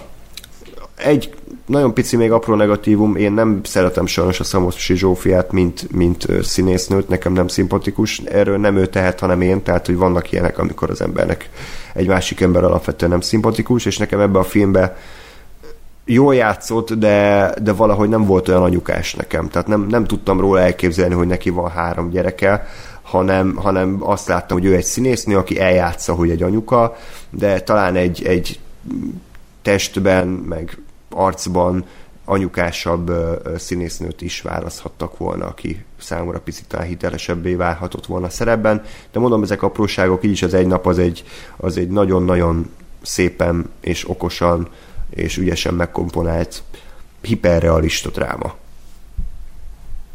Igen, hiperrealista dráma, de ezt azt hiszem a videóban is elmondtuk, hogy ezt ne úgy képzeljétek el, hogy ilyen, izé, ilyen nagyon szomorú, meg nagyon uh, melankólikus az egész film, hanem keserédes és a kb. ötten, olyan, mintha leraktak volna egy kamerát a ti életetekben, a mi életünkbe, és azt néznék, hogy hogy, hogy élünk. Csak itt éppen egy, anyuk, egy magyar anyukának az életét követhetjük nyomon és az a legjobb benne, hogy annyira természetes és autentikus az egész film. Úgy, úgy a, a, a karakterek viselkedésében is, és ugye a dialógusokban is.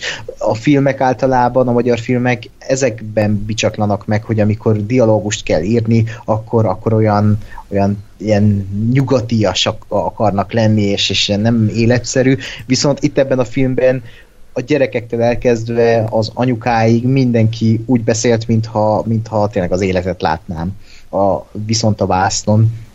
És tök jó volt ilyen, Fitoridon, te az Interstelláros elt, hogy, hogy ilyen, sose hallottam még, hogy egy filmben az Interstellár a, a, az ilyen nem tudom, példa egy gyerek mesélő, hogy az Interstellárban mi van, és, és tök jó, hogy nem, nem ilyen izé, birodalom visszavág, meg nem tudom, mikkel dobálóztak, hanem tényleg ilyen kicsit ilyen ö, kevésbé, most hülyém szóval, kevésbé híresebb darabokkal. Meg a bulibáró bulibáró szám is nagyon, nagyon jól van használva ebben a filmben. hát tényleg az egész film nagyon jó, nagyon autentikus, jó érzése is van az embernek, meg olyan, olyan tényleg olyan, mintha az életet látná, és ez, ez teljesítmény filmre vinni, hogy, hogy tényleg az életnek érződjön. És a film vége az meg szerintem nagyon aranyosan van befejezve, és nem, nem úgy keltem fel a székből, hogy hú, az, hanem hogy úgy, hogy úgy kicsit elmosolyodtam, kicsit hát igen, ez az élet. El, elfintorodtam, hmm. igen, hogy ez, ez az élet, és ez olyan kis keserédes, mint a igen. volt egyszer egy téka. Um, Szamos Zsófi egyébként, nekem meg pont az ellenkező jutott eszembe, hogy, hogy tényleg olyan kis anyukás az egész nő, és kinézem belőle ezt az egészet. Elhittem neki, hogy ö, három gyereket nevelő anyuka. A, a táskákat hiányoltam a szeme alól.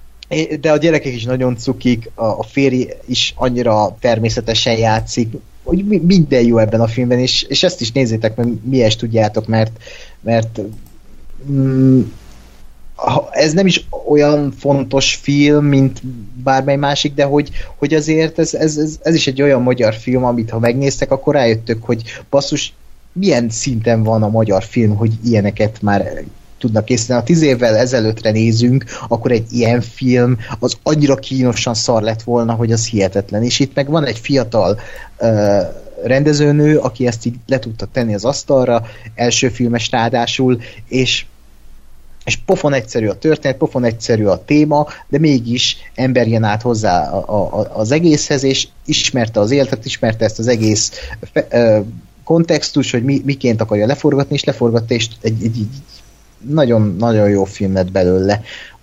Úgyhogy ezt majd menjetek el, szintén nézzétek meg, mert, mert megéri. Így van, abszolút te. Úgyhogy ez is egy szinte tökéletes film volt, ahogy a következő is, bár azért az nagyon szép magas pontot adtál rá egyébként, most láttam. A Aha. Burning című alkalom. Napról napra jobb. Én amúgy nálam is Hú, ez, ez egy nagyon komoly film, ami spoilerek nélkül azért nem tudom, tehát ne, nem Hebegni, ezt... habogni fogunk róla Igen, szerintem. ahogy már most is habogok. Mindegy, ez, ez most ennek az adásnak nem az a lényeg, hogy minden filmről 10 órát beszéljünk, hanem hogy nagyjából az, azt az élményt, amit a film adott, azt átadjuk. Uh, nagyon röviden, tehát a Burning, nek a magyar cím a gyújtogatók, ez megy Magyarországon? Fog menni? Uh, ha jól tudom, menni fog valamikor október környékén. Mm. Úgyhogy jó lesz. Igen. November 8-án, bocsánat, november 8-án mutatják Magyarországon. Ez az a film, ami majdnem megnyerte a Cannes Aranypálma fődíját, de végül nem nyerte meg. Dél-koreai alkotás, két és fél órás, könyvadaptáció, és egy számomra nem annyira ismert rendező Chang Dong Lee rendezte, megjegyeztem a nevét, a többiek nevét nem tudtam megjegyezni. És uh, engem kicsit félrevezetett a, a plakát, meg a cím, tehát nyilván azt tudtam, hogy ez egy ilyen európai szemnek kicsit bizarr uh, koreai történet lesz uh, gyújtogatókról, tehát azt hittem, hogy ez kicsit olyan, mint a nem tudom, a harcosok klubja, hogy így emberek, akik társadalomból kivetettek, abban élik ki magukat, hogy mindent felgyújtanak, és akkor ez ilyen örömet okoz nekik. Hát nem ez lett a film. nem Majdnem. Majdnem. Csak azért, amikor másfél órán keresztül várod, hogy ez történjen, és nem ez történik, akkor utána át kell állítani az olyat, hogy amúgy ez a kurvára másról szól. A sztori az nagyon egyszerű, van egy főszereplő, visszahúzódó, tipikus ilyen korai csávó, Elsőtől megint ezt a fospoén, bocsánat, hogy úgy indul a film, hogy látjuk, ahogy megy az utcán, hátulról követi a billegő kamera, és akkor nekem beugrott a, a nemeseles, és akkor mondtam viccesen Ákosnak, hogy ez a Szőúl fia. Uh, igen, akkor is egy ilyen, ilyen, ilyen nagy rögésre reagált. Ez a csávó uh, észrevesz egy lányt, akivel elkezdenek szemezni, a lány is reagál a fiúra, elkezdenek beszélgetni, és kiderül, hogy a lány szerint ők régen ismerték egymást, azt hiszem az iskolában. Én erre úgy emlékszem, Ákosta nem erősítettem meg, hogy a lány azt mondja, hogy igen, volt egy ilyen kis arcműtéte, lehet, hogy ezért nem ismertem. Az vicc volt, az vicc volt. De baszki, tehát... Jó, oké. Okay. Tehát korábban egyébként mindennaposak a plastikai műtétek, tehát hogy én nem vagyok benne biztos, hogy ezt visszaszánta. E, igen, most nagyon szórakoztatóan fogunk kommunikálni erről, úgyhogy nem hallgatok, de hogy ott a film kapcsán én is, vagy amikor kimondtam, ott én is kicsit elgondolkodtam, hogy most viccele, vagy mi az Isten van, de ott aztán leesett, hogy valószínűleg viccel, és direkt utána most sehol sem írnak erről, hogy ez, ez benne lenne a filmben, hogy ezzel átplasztikálta magát. Hát Szép lehet pont azért, mert korábban ez mindennapos, tehát a korábban az átplasztikálás hát az olyan, mint egy hajfestés, tehát hogy semmilyen nagy... Nem, de, Mindegy, ebben nem menjünk be. inkább azt mondanám, hogy annak, hogy nem ismeri meg, inkább nem mondom. inkább majd magunk között megbeszéljük, de hogy ennek így volt értelme. mindegy, szóval, szóval ennyi a lényeg, hogy a csávó meg a csaj elkezdenek kicsit összemelegedni, van egy nagyon érdekes szexjelenet, és de utána a csaj az, az valamilyen kiküldetésre megy Afrikába, és megkéri, hogy a csávó addig vigyázzon a lakására, meg a macskájára, viszont a macskájával sose találkozott a csávó, mert elvileg a macskája picit ilyen beteg, autista, és ezért nem mer előjönni. Igen, Jacob Tremblay. Jacob Tremblay alakítja. Um, eltelik pár hét, vagy akár hónap, visszatér a csaj, viszont hozza magával Grant a Walking Deadből, Steve Yont, akinek, ha minden igaz, ez az egyik első, vagy hosszú idők az első koreai filmje mert ő amúgy koreai-amerikai, tehát azért tud olyan szép angolsággal beszélni a Walking Deadben, és ez a figura, akit hozott, kicsit ilyen Gatsby-szerű alak, tehát ez a nagyon gazdag, láthatóan ö, tudja magáról, hogy, hogy mindene megvan az életben, és ezáltal kicsit mindenhez olyan félmosolyal az arcán hátradőlve nyugodtan mm, áll hozzá. Igen. És az ő háromszögükből kezd kialakulni ez a, ez a konfliktus. Az, hogy mi a maga konfliktus, szerintem azt elmondhatjuk, tehát eltűnik a csaj, és, és hát a csávó, a főszereplő pedig hát próbálja kideríteni, mi történt vele. De ahogy halad elő a film, és tehát nyilván az a fő kérdés, hogy mi történt a csajjal. Most a Glenn ölte meg, vagy nem ölte meg. A Glenn egyébként egy nagyon hosszú jelentben elárulja, hogy ő amúgy szeret gyújtogatni, és akkor most ezzel mit kezdjünk? és a film végén pedig hát a, a rendező az így ott hagy minket egy gyomorrugással a, a aluljáróban, hogy akkor most ezt így intézzük el magunknak, Igen. emészszük meg.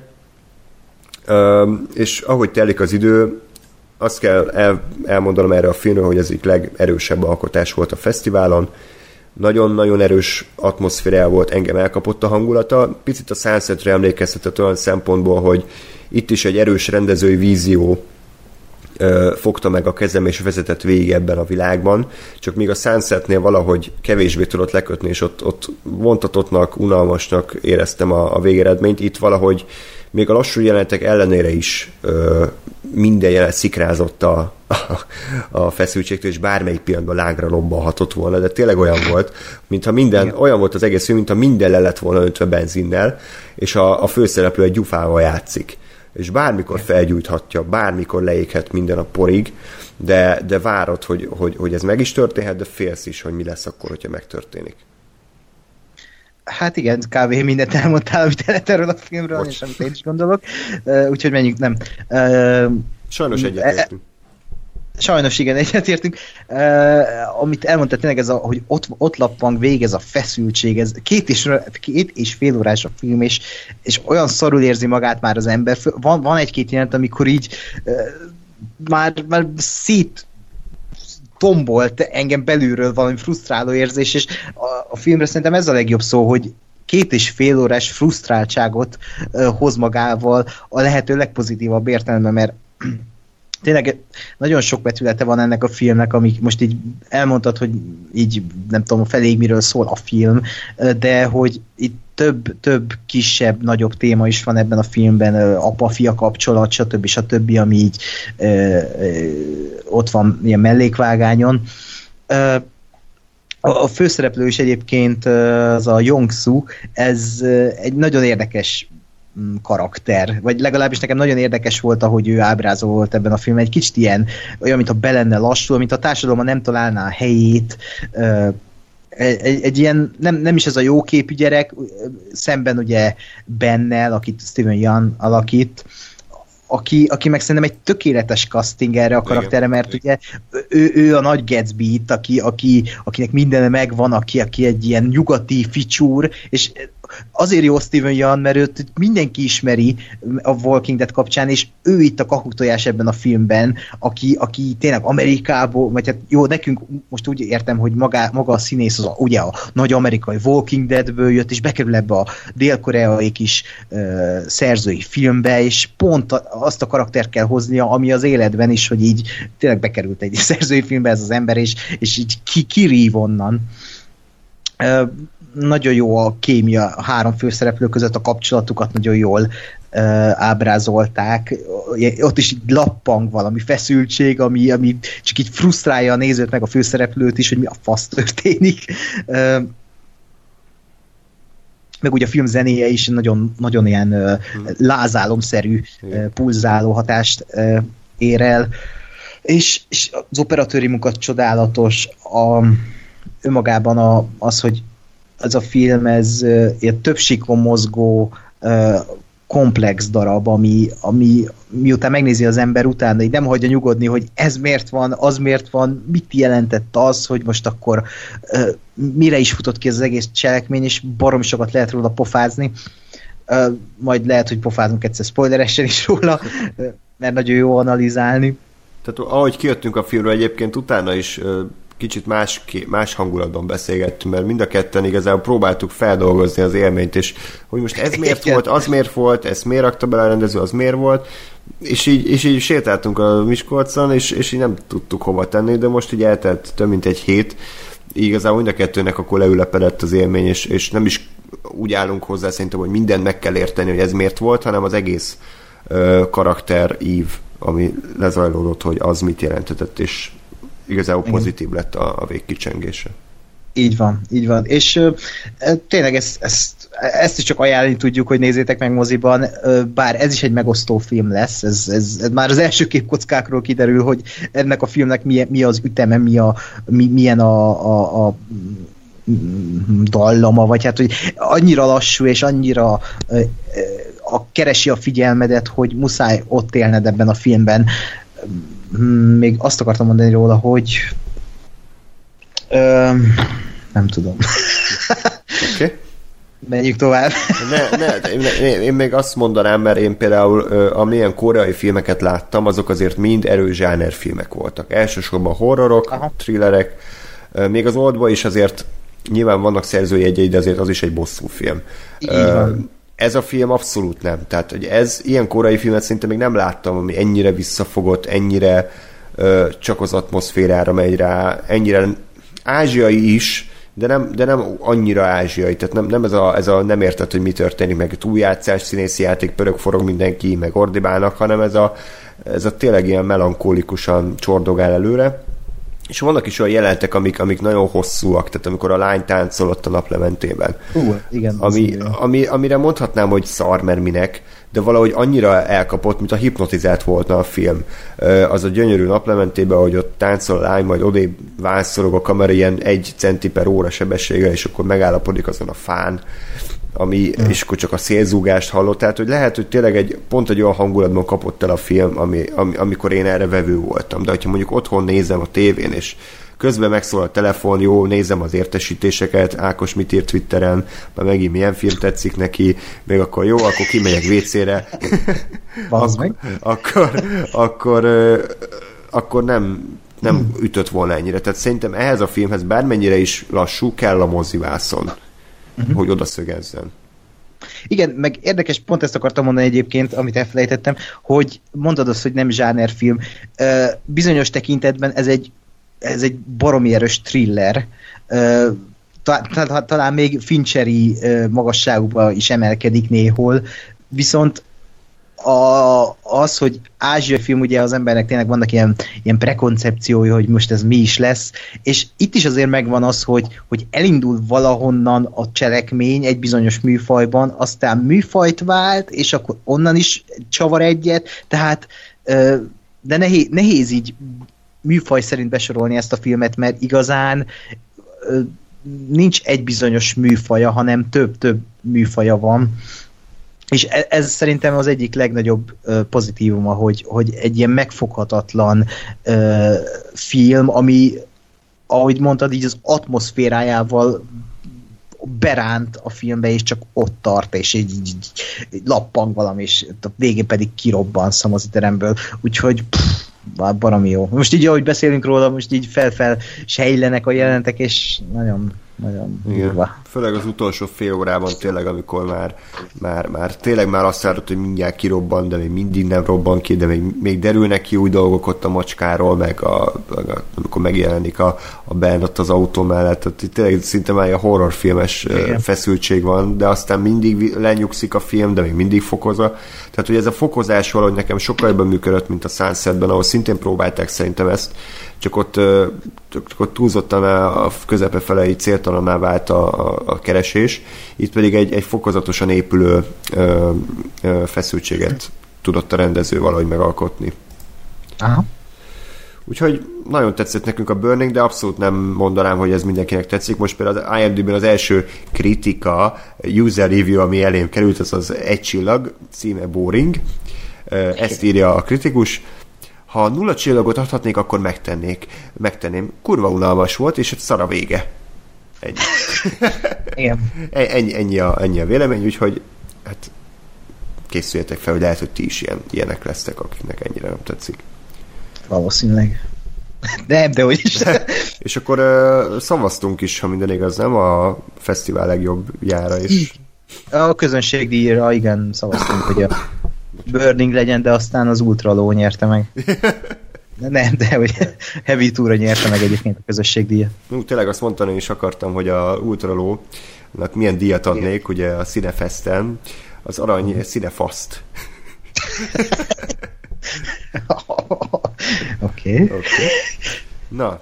Haladjuk. És ugye megnéztük a, a Téka után, a Egy nap után, a Burning után, még egy szinte tökéletes filmet, a bűnöst. Mm, Erről igen. akkor most te mesélj először. Hát, a bűnös, e, ez egy kamaradarab, egy Dán kamaradarabról van szó, szintén egy első filmes rendezőtől, Gustav Möllertől.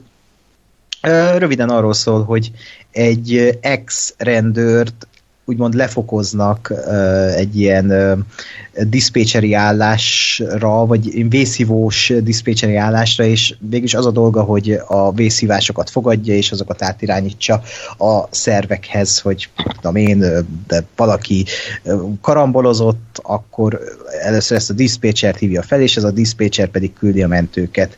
Ez a dolga, és egyszer csak egy hívást kap egy elrabolt nőtől, aztán a sztori az innentől indul be igazán. Szerintem hát ennyi, ennyi, a, ennyi a történet, és, és ez tényleg az a fajta film, ami, ami baromi kevés filmes eszközzel a lehető legnagyobbat üti be a nézőnél, mert, mert tényleg arról van szó, hogy egy ember egy telefonnál van, és mi csak elképzeljük, hogy mi, mi is történhet a vonal túlsó végén.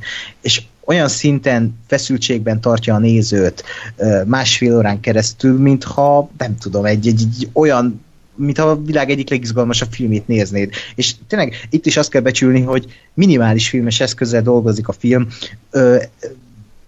a film 99%-ában csak a főszereplőt látjuk, és csak közeliket látunk róla, hogy telefonál, és csak a hanghatásokkal játszanak, és ugye néha hely, úgymond helyszínváltoztatással is, ilyen szimbolikus, vagy ilyen metaforikusan úgymond növelve a feszültséget.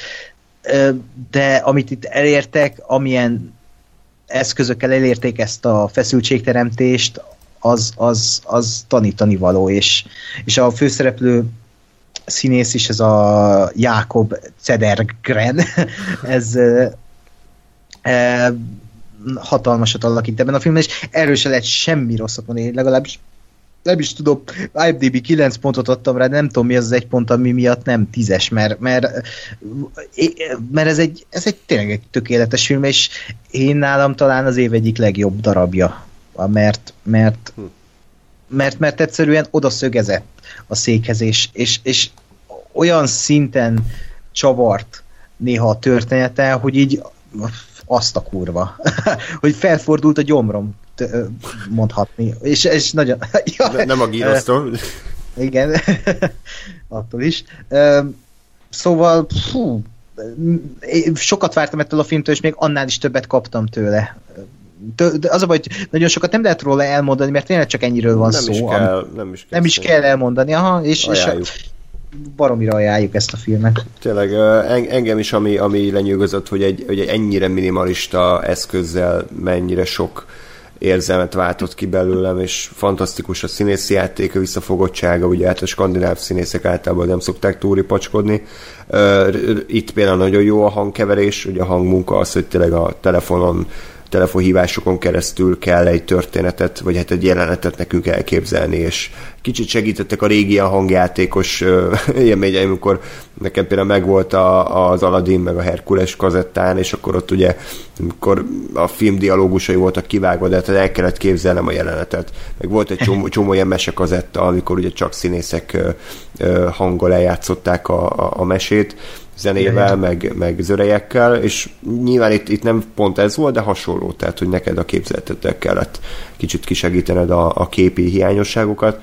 A forgatókönyv az elképesztően okosan van mm. megírva, mind a fordulatot tekintve, mind a főhősnek ugye a, a drámáját tekintve, vagy fokozatosan derül ki, fokozatosan ébredünk rá, hogy a cím mit jelent, igen. És a, a vége is kicsit olyan kontrollos, ezt mond, mondtuk is, hogy hasonló, hasonló szimbolikával él, de ez egy nagyon-nagyon-nagyon jó film. Tényleg, tehát ez is szinte kihozta a maximumot, sőt kihozta a maximumot ebből az alapötletből. Igen, és még annyit akartam mondani, hogy ugye a a gyújtogatókról mondtuk azt, hogy többségkon mozog, hogy rengeteget le, lehet róla pofázni. Itt is, viszont itt tényleg csak annyiról van szó, hogy van ez a történet, és ezt itt tökéletesen elmeséli, nincs több síkja, hanem úgy minden ott van a filmben, és bizonyos kérdéseket vet fel, amiről majd lehet Igen. a film után beszélgetni, de ha azokat most itt megbeszélnénk, akkor spoilereznénk, úgyhogy meg kell néznetek ezt a filmet ahhoz, hogy tudjátok, hogy mik ezek a kérdések. Hmm. Jó, rendben, akkor... Uh... Ja, és, és ja, még, még annyi, hogy ez nyerte a Cinefest uh, fődíját. Uh-huh.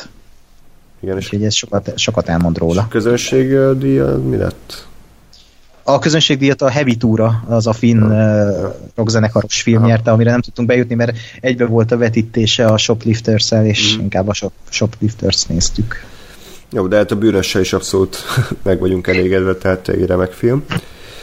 Ö, tehát, hogy továbbra se szakadjon meg a sor, mint a, megnéztük a Searching keresés című alkotást, ami, ami ugyanazt tudom elmondani, tényleg kicsit már unom én is magam, hogy a saját műfaján belül, amit vállalt, az tökéletesen teljesíti, ez is ugyanez a film. Nem tudom, hogy ebben most mennyire menjünk bele részletesen, meg Ás mondta, hogy, hogy ő mindenképpen meg akarja nézni, és lehet, hogy ez majd egy hosszabb kiveszélést igényelne. Te hogy látod, Ákos?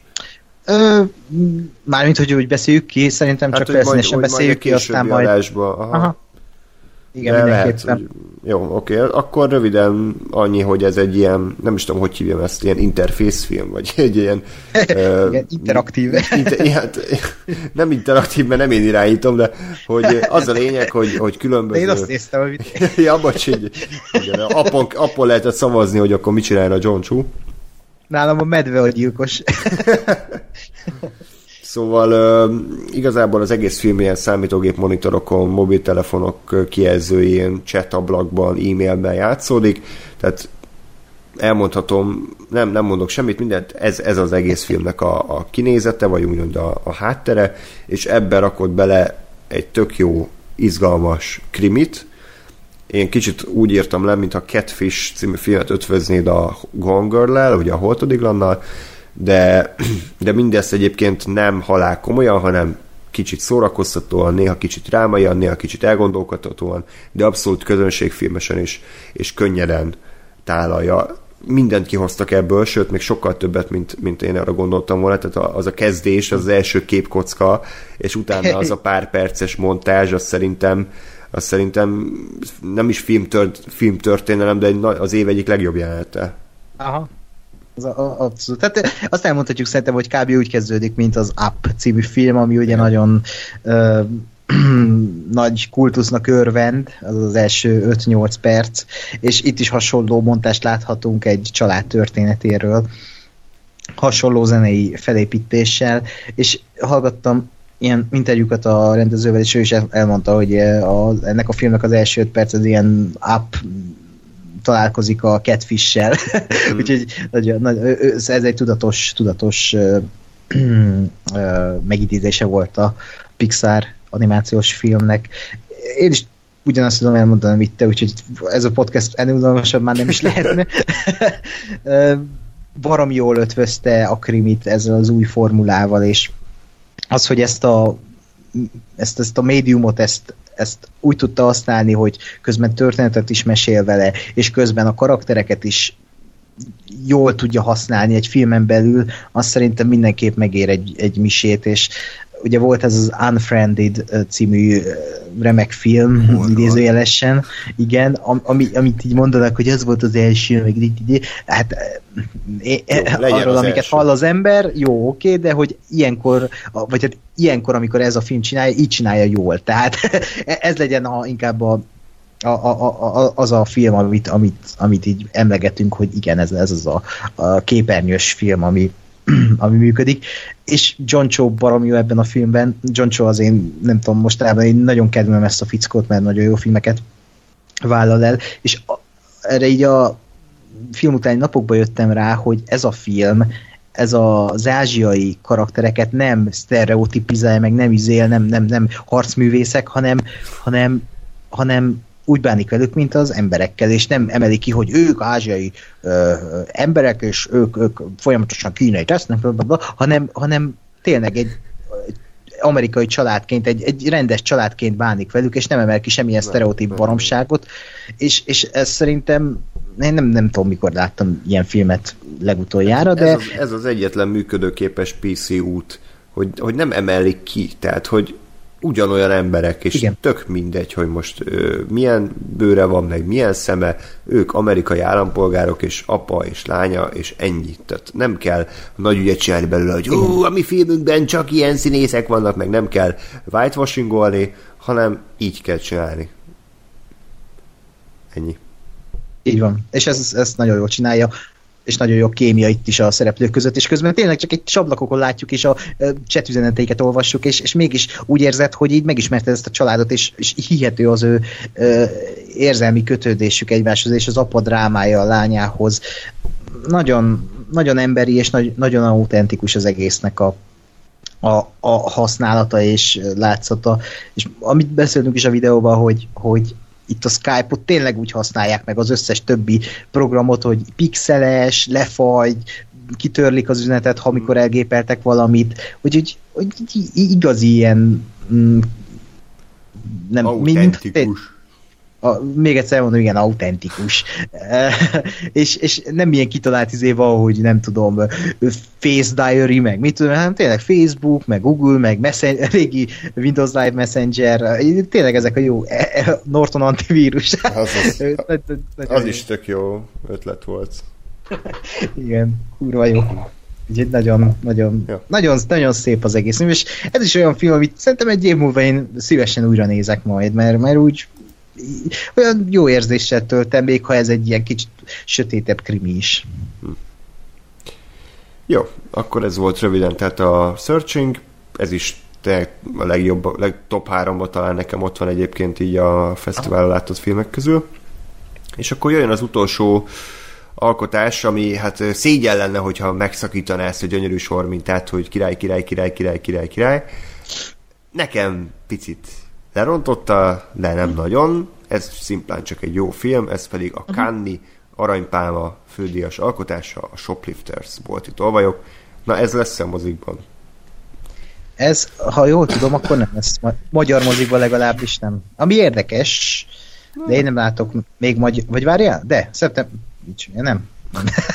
vagyunk meg. Most meg, megláttam egy ilyen magyar dátumot, de az a Cinefest volt, úgyhogy nem, hát mondjuk nem, nem csodálom, mert szerintem azért annyira nem közönségfilm, tehát hogy a Burning-et hát, azt inkább látom, mert abban van egy ilyen extra faktor, de Hát az kev- szerintem a Burning kevésbé közönségfilmesebb. Ahogy mondod, abban van egy ilyen mindfuck faktor, Igen. mindfaktor, de hogy de hogy e- ez inkább egy ilyen hogy most szépen szóval ilyen kicsit felszínesebb, ilyen kis, tényleg az alapvető emberi érzelmekre ható darab. Életünk napjai, kis ilyen kis izé, ö, na, nem, nem fikázom, nyugodjunk meg, tehát a Shoplifter című film, tehát ez egy japán film, és ahogy a címből is kitalálható, egy olyan családról szól, akik abból élnek, hogy lopkodnak ezt-azt, és ami érdekes, hogy nem családtagokról beszélünk, hanem mintha őket is így összelopkodták volna innen-onnan, nincsen igazából nagy vérokonság közöttük, mégis egy igen jó összetartó, ö, szerető ö, emberekről beszélünk, van nagymama, apuka, anyuka, gyerekek. És ö, igazából egyetlen egy kiinduló pontja van a cselekménynek, hogy egy kislányt, azt hogy találják meg, van nem emlékszem, de... Hát ott a, egy ilyen panel alatt mm. fekszik a mm, este, vagy valami ilyesmi, hogy mm. ott van egyedül, igen, és igen, akkor igen. úgy gondolják, hogy elviszik, mert, mert hogy nincs senki vele, és jobb lesz neki úgy, hogyha velük tart. Mm, abszolút. Tehát nem elrabolják. Tehát befogadják. Végül, végül ugye ez is egy nagy kérdés a filmnek, hogy ez elrablásnak számít-e, hogy egy úgymond jobb helyre kerül, egy szeretőbb közegben nő fel a gyerek, mint sem, hogy egy idióta anyukától, a képen elfelejtett, hogy az utcán van a gyereke. Igen, tehát nem, igen, nem árváról beszélünk, hanem hát valószínűleg verték is, ütötték is, leszarták, és akkor most ez a idézős bűnöző család ez így befogadja és, és hát ők kezdik el nevelgetni a bolti tolvajlás fortéjaira. De, de a film igazából még nem is csak erről szól, tehát nem egy, ne, ne képzeljétek el most egy vicces montás, hogy akkor most így kirabolnak ilyen öregeket, azok meg huligánok, és akkor fut utána, de akkor elbotlik az öreg, és akkor ha rögnek rajta. Elcsúszik a banánhéjon. Igen. Tehát, hogy abszolút nem, hanem igazából tényleg arról szól, hogy ennek a családnak az életét követhetjük nyomon hogy ők hogyan élnek, hogy viszonyulnak egymáshoz, és ennyi. Ö, Igen. Akkor most beszélj egy picit te. Jó. Nekem pont ezt tetszett egyébként, hogy amit elmondtál, az így benne van a filmben, és ez tényleg nem már zsákmacskát, erről szól, és a családi kötelékről szól, de nagyon, nagyon ízlésesen, nagyon emberien, nagyon érzékien, és olyan az egész, legalábbis nekem eszembe jutott, mintha egy Miyazaki mesét néznék. Olyan, mintha be, belekerülnék egy ilyen nagy buborékba, ahol egy nagypapa mesél egy mesét, és csak ott vagyok vele, és ilyen zenállapot van. Ez a videótékás de... papa mesél, vagy ez egy másik? igen, ez ugyanaz, csak éppen most egy másik mesél. Oké. és itt is, itt is azért mm, csorbítják azért ennek a nagyon cuki mesének, mert aztán előkerül a, a realista vonal, és, és igen, megkérdőjelezik ezt az egész um, e, e, családi kötelék dolgot, amiről eddig szólt a film, de pont az benne a legszebb, hogy, hogy egy olyan, olyan témáról beszél, amiről annyira nem szoktak beszélni a filmesek, és ugye az életbe se szoktunk ilyenekről dilemmázni, hogy vajon egy gyereknek, vagy egy anyukának vajon azt jelenti az anyuka lét, hogy, hogy megszülje a gyerekét, azt hello, vagy éppen azt jelenti, hogy, hogy én szeretetben és törődéssel felnevelek valakit, és, és ne azt lássa a gyerek, hogy én utálom meg, hogy csak verem, hanem tényleg a szeretet és a, az emberség az, az, az ad hozzá az anyukasághoz, az, az maga az anyukaság. És akkor ilyen kérdéseket vet fel a film, vagy ilyen válaszokat ad. Uh, mondom, nekem nagyon tetszett az egész család, az összes karakter, kezdve a, a családfőtől, aki ilyen, tényleg az a fajta, a, minek mondjuk nagypapának mondjuk, vagy ilyen, mond, mondjuk család... Csávóról beszélünk? Aha, igen, igen, ja, igen. Ja.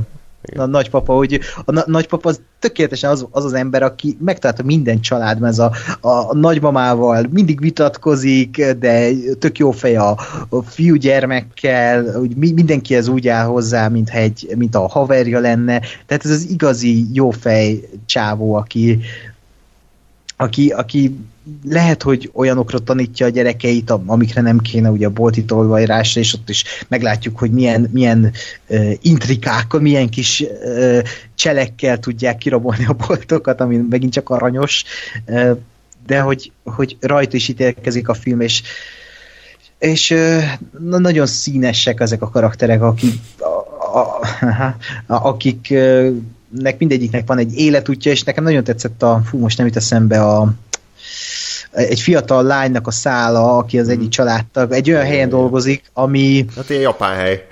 Hát ilyen japán hely, ahol végül is egy ilyen tükörszobába bemegy, és akkor a tükörszoba egyik felén van a, a kliens, a másik a nő, és akkor a kliens kéri, hogy, hogy most nem tudom, fog, fog, fogdozza a saját mellét, és akkor uh, ma azt szeretné látni. Tehát egy ilyen teljesen te, nekünk, mint ilyen kelet-európai embereknek, ez ilyen teljesen idegen, hogy ilyen helyek vannak, és, és nagyon tetszett az ő drámája, hogy, vagy nem is drámája, hanem szála, hogy, hogy ott van egy ilyen srác, aki akivel aztán megtalálja a közös hangot, és nagyon szép lesz, ott szép történetet adnak neki, de mindenkinek van egy nagyon, nagyon szép kis történetszála, ami, ami magával ragadja az embert. Amit te is mondtál, hogy, hogy ez egy ilyen kis, kicsit ilyen ez már tényleg ez a jó, jó, jó film, ez a nagyon jó kis film, de hogy olyan semmi különös, azt adja, amit vállalt, most erről is ezt mondjuk, hál' Isten. Lehet, hogy Csak amiatt, mert... vállalt azért. Kev... Hát, hogy főleg de, a középső egy óra az, az ilyen, ilyen Hát az tényleg arról szól, hogy bemutassa ezeket a családtagokat, Jó, amit most mondtam, hogy mindenkinek ad egy kis cuki történetet, vagy Igen. nem cuki történetet. És nagy, nagyon szép snittek vannak benne, mondom, amikor nekem, nekem azt tetszett a legjobban, amikor tűzijáték van a filmben, és ez a család ez valahol nagyon kint él a városból, és nem látják a tűzijátékot, csak hallják, és így az összes családtak kihajol az ablakon, és így nézi az eget, és látják, hogy villannak a fények, és hallják a tűzijátékot, és csak néznek, és mosolyognak, és felülről mutatja őket a kamera, az, az egy annyira gyönyörű jelenet volt, és, és nagyon sokat elmondott a filmnek a, a történetéről, témájáról. Az az egy képkoca szerintem úgy elmesélni az egész filmet, hogy miről is szól, mi, miről is van itt szó.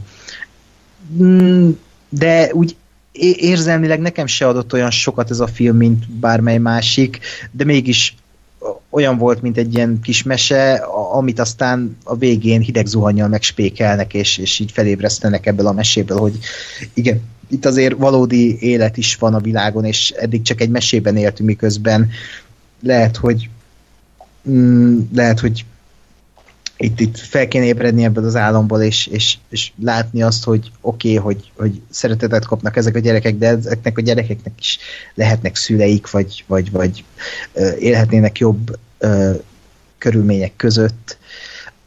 Mm, inkább ezt meghagyom a hallgatóknak, hogy megnézzék ezt a filmet, és így mm, megtapasztalják, de értekes film. Lehet, hogy ezt is újra kéne nézni, sőt, én újra, újra is fogom meg a, ennek a rendezőnek a filmét is bepótolom, a Hiro, Hirokazu Koreda, eddig még egy filmét sem láttam sajnos, de már beszereztem jó párat. Ö, nagyon aranyos és ö, érzelmes film, az biztos.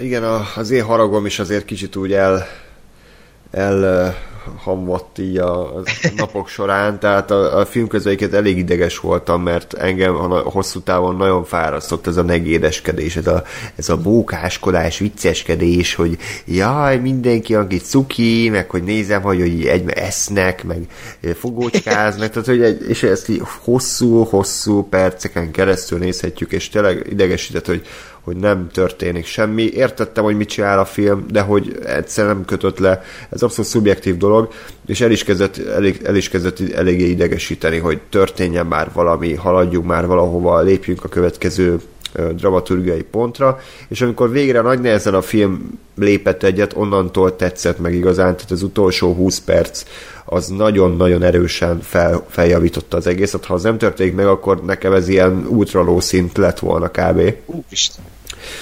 De de az utolsó 20 perc az tényleg egyrészt mondani való tekintetében is azért szépen árnyalta a képet, tehát, illetve olyan okos kérdéseket tett fel, amikre szerintem nem is kell feltétlen válaszolni, tehát, hogy mi a bűn pontosan, hogy tényleg ez az anya szerep, hogy most akkor melyik a jó megoldás. Minden figura egyértelműen nem lehet se pozitív, se negatív.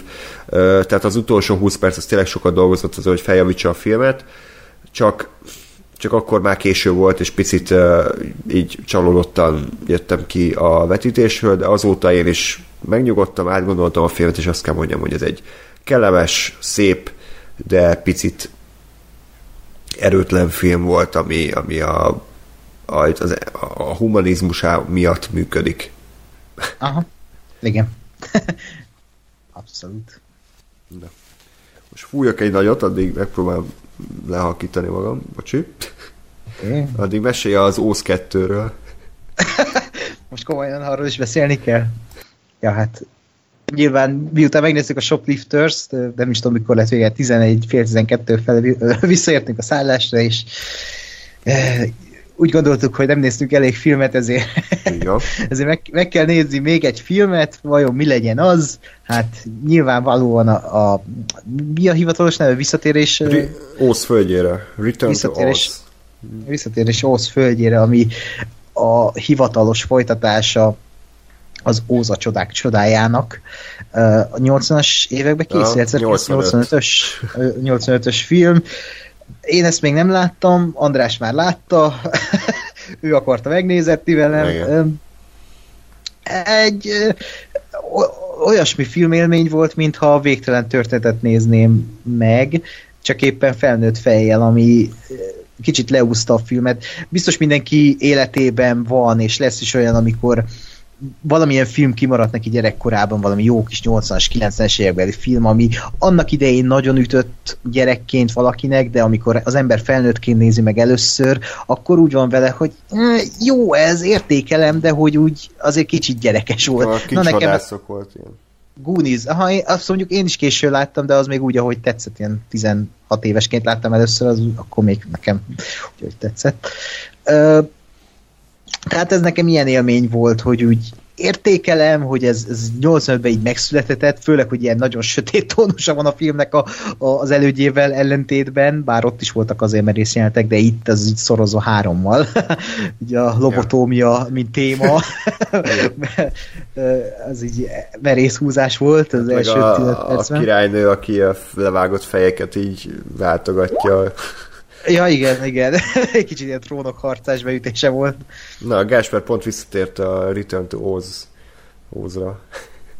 Ilyen pont visszatértem Ózra. Return to Gásper. Szóval Ág... Szerintem akkor inkább el is megyek ez pont. Ágos annyira fikázza ezt a remek filmet, hogy kell valaki, aki kicsit még segítsen nekem. Én nem fikázom, nem fikázom, csak azt mondom, hogy ha gyerekként látom ezt a filmet, akkor jobban tetszene, így csak értékelem ezt a filmet, és látom benne, hogy annak idején ez miért volt akkora szám, bár szerintem ez megbukott, így látszatra én azt mondanám, hogy ez instant bukás volt a moziknál.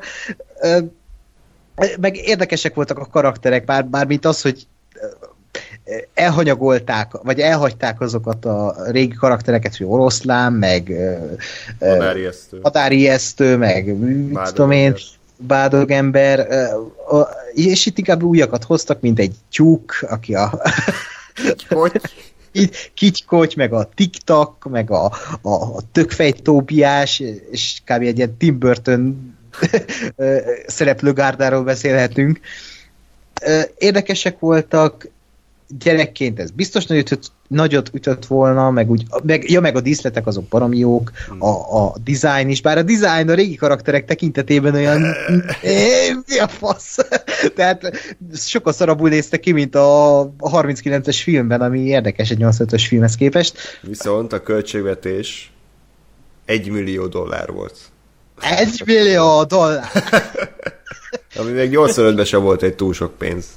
Az elég durva azért. Ahhoz képest egyébként kurva jól néz ki a film, tehát mintha, de tényleg olyan, mint hogy végtelen történetet nézne az ember, és sok különbség nincs közte így design tekintetében, hogy most ez egy millió dollárból készül, az meg nem tudom, biztos többből.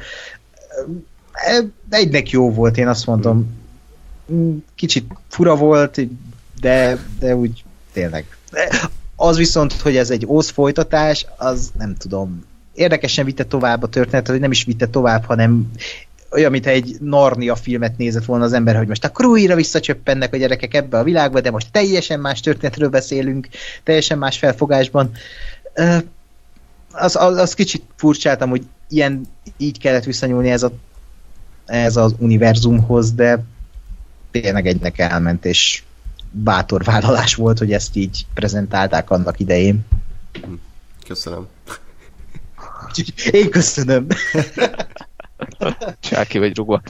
Uh, én akkor megszólok így, még egy következő egy óra után, amit uh, uh, természetesen azzal töltöttem, hogy figyelmesen hallgattam, ja, amit a... Igen, igen. Nem, egyébként dolgoztam, mindegy. Um, hát én azért nem is tudom hány éven láttuk Andrissal jó pár ezt éve. a filmet. Jó pár éve már, úgyhogy um, kiváló memóriámnak egyébként is távolra kell visszanyúlnia. De hogy, de hogy úgy összességében én, én úgy voltam ezzel a filmmel, hogy, hogy, hogy ez, egy, ez egy tök jó kis vállalás volt. Én, én alapvetően szeretem az ilyen sztorikat, amik, amikor van egy ilyen klasszikus valami mese, vagy valami, és akkor az arról szól egy film, vagy egy történet, hogy oda nem tudom, x évvel később visszatérünk, és akkor minden más, és azért, de azért még mindig előjönnek a, a régi helyek, vagy a régi karakterek, de, de hogy azért valami, valamiben különbözik ez a dolog, és, és ráadásul ugye ez még egy ilyen dárkosabb uh, uh, irányba is elvitte az egészet, ha jól emlékszem. Hát eléggé. Amit, amit, én, amit én meg pláne uh, kedvelek, és, és ugye az egészen azt éreztem, hogy tényleg ez a, ez a jó 80-as évek, hogy, hogy egyrészt bemerik azt vállalni, hogy egy, egy ilyen filmbe tényleg uh, dárkos az egész, tényleg félelmetesek, ijesztőek a dolgok. Ott vannak a jó kis uh, praktikus effektek, ott vannak a jó kis maszkok, jó kis bábok, és, és hogy így, így igazi az egész. És, uh, és hogy nem, nem akarnak itt izé, családbarátok lenni, meg mit tudom, hanem amikor aminek ijesztőnek kell lenni, az ijesztős, ami, aminek szomorúnak kell lenni, az szomorú és, és emiatt nekem így összességében egy tök jó élmény volt, mert, mert eléggé eltalálta azokat a dolgokat, amiket én szeretek.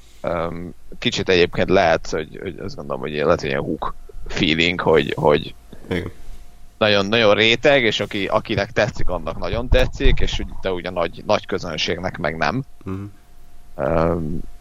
mert hogy igazából magáról a filmről Andristól hallottam először, szóval gondolom nem annyira nem annyira sikeres, vagy nem annyira egy ilyen közismert, elismert alkotás ez. Hát ilyen kis underground gyöngyszem.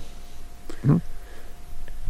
De hogy én, én egy abszolút jó, jó uh, filmnek tartom, tényleg 80-as évek uh, fadoknak kötelező, uh, egyébként meg, meg ilyen egyszer nézhető mm. annak, annak is, aki, aki mondjuk annyira ebben nincs benne, vagy akit ez annyira nem foglalkoztat.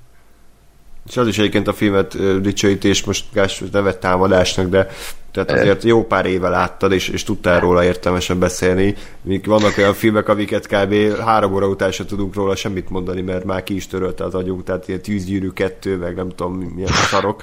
Tehát, hogy azt nem lehet mondani rá, hogy nem emlékezetes, mert, mert szerintem egy csomó jelenet van, ami legalábbis belém égett a, a kőkövön király, hogy meg van csinálva ilyen izé, gyurma, szikla, stop motion animációval, meg a, az a királynő, akinek ugye nincs feje, és ilyen vitrínbe tartja a különböző levágott női fejeket, és azokat így néha felveszi, meg néha nem. Meg a, a karakterek is tök jók a TikTok, ami egy ilyen felhúzható, ilyen kicsit ilyen steampunk robot-szerű, akkor ahogy mondta Ákos a tök feje, akkor ez ilyen Tim burton tehát hogy igazából ja, a. A szinkron egyébként szerintem tök jó, Ákos kiborította a Marge Simpson, mint kitykoty, de szerintem jó, jók voltak a hangok. Az a karakter, na az, az szerintem hatalmas hiba, hogy benne van, de... Az mínusz egy pont a filmben, úgy tűnik. De folyamatosan ilyen barom, de ezeket igazi gyerekes mondatokat lőtte be, hogy nem tudom, sziklán másznak a szereplők, és akkor mondja izé, így, hogy, hogy kót, itt aztán nem találok evédet, kót, Teljesen értelmetlen, hú, na, jó. Igen, 80-as évek. Hát. Jó, igen, ez, igen, ez, ez mondjuk igaz. Ez a, ez a lényeg. Jó, hát csak ezt mondom, hogy 25 évesként ezek néha kiborítani. Jó. Úgyhogy ennyi, ennyi volt, de még mindig, még mindig van egy-két dolog, de ezek nagyon rövidek. Csak még nem bírtuk hogy a hazaúton, a vonaton is még nézzünk. a, a reklámokat, kimaxolsz, ugye? A reklámokat kibeszéltétek, meg előzeteseket, amik voltak? Nem, igen, csak azért hoztam fel, mert van egy, egy Ákos mutatott egy olyan sorozatot, amiből most egy részt el fog mondani, hogy mi történik, és szerintem, hogy kurvára fog neked tetszeni. Ez a Nathan, Én ezt már elmondtam. A, a Nathan for You-t elmondtad? Aha. De a mi? Johnny Depp eset. De mondd csak. De ezt részletesen kell. Nem, nem is a Johnny Depp eset, a másikat mondd el. Az, ja, jó, van, az okay. is kurva jó. Nem mondjad, mondjad. Hát megpróbálom. Szóval ez a Nathan for You, ez egy Comedy Central sorozat, kicsit ilyen olyas, mint a Borát, hogy van egy főszereplő, ez a Nathan, aki abból él, hogy így segít embereknek ilyen vállalkozásokat, ilyen teljesen elborult ötleteket ad nekik, és a sokadik évadban van egy olyan rész, hogy ott meghívják ilyen talk show-ba, azt hiszem a Jimmy Kimmel show-ba, hogy beszéljen az új évadról. És ö, ő már szerepet korábban, és mindig, hát ez kicsit ez a kínos ember, tudod, hogy ilyen feszeng, ilyen kanadai, ilyen nem tud ezekkel az amerikaiakkal azonosulni, és ezért elhatározza, hogy ő minden idők legjobb talk show sztoriát összehozza. Csak ugye ez megnéz több száz talk show vendéget, hogy ők mit mondanak, és összeállítja a tökéletes talk show sztorit, hogy, hogy esküvőre ment, meg hogy a rendőrök megállították, és akkor drogot találtak nála, tehát az összes sablont összegyűjti, amit mindenki elmesél, csak ő nem akar hazudni, ezért kitalálja, hogy, hogy megcsinálja ezt a sztorit élőben, tehát hogy felbérel színészeket, meg ilyen ö, ö, ö, ö, na mindegy, szóval Ákos, átadom, mert én lefagytam picit. ja, szóval felvére színészeket, igen, és elmegy egy igazi párhoz, akik éppen az esküvőre készülnek, és tök kínosan meghivatja magát az esküvőjékre. És ugye van a sztoriban egy olyan is, hogy miközben esküvőre megy, ott a reptéren közben kicseréli a csomagját egy másik ember csomagjával, a, a, amiben a pláne az, hogy amit kicserélt csomag, abban egy háromszor nagyobb öltöny van, és abban kell az esküvőre mennie. És akkor ezt is ugye lebeszéli, hogy, uh, hogy akkor cserélj...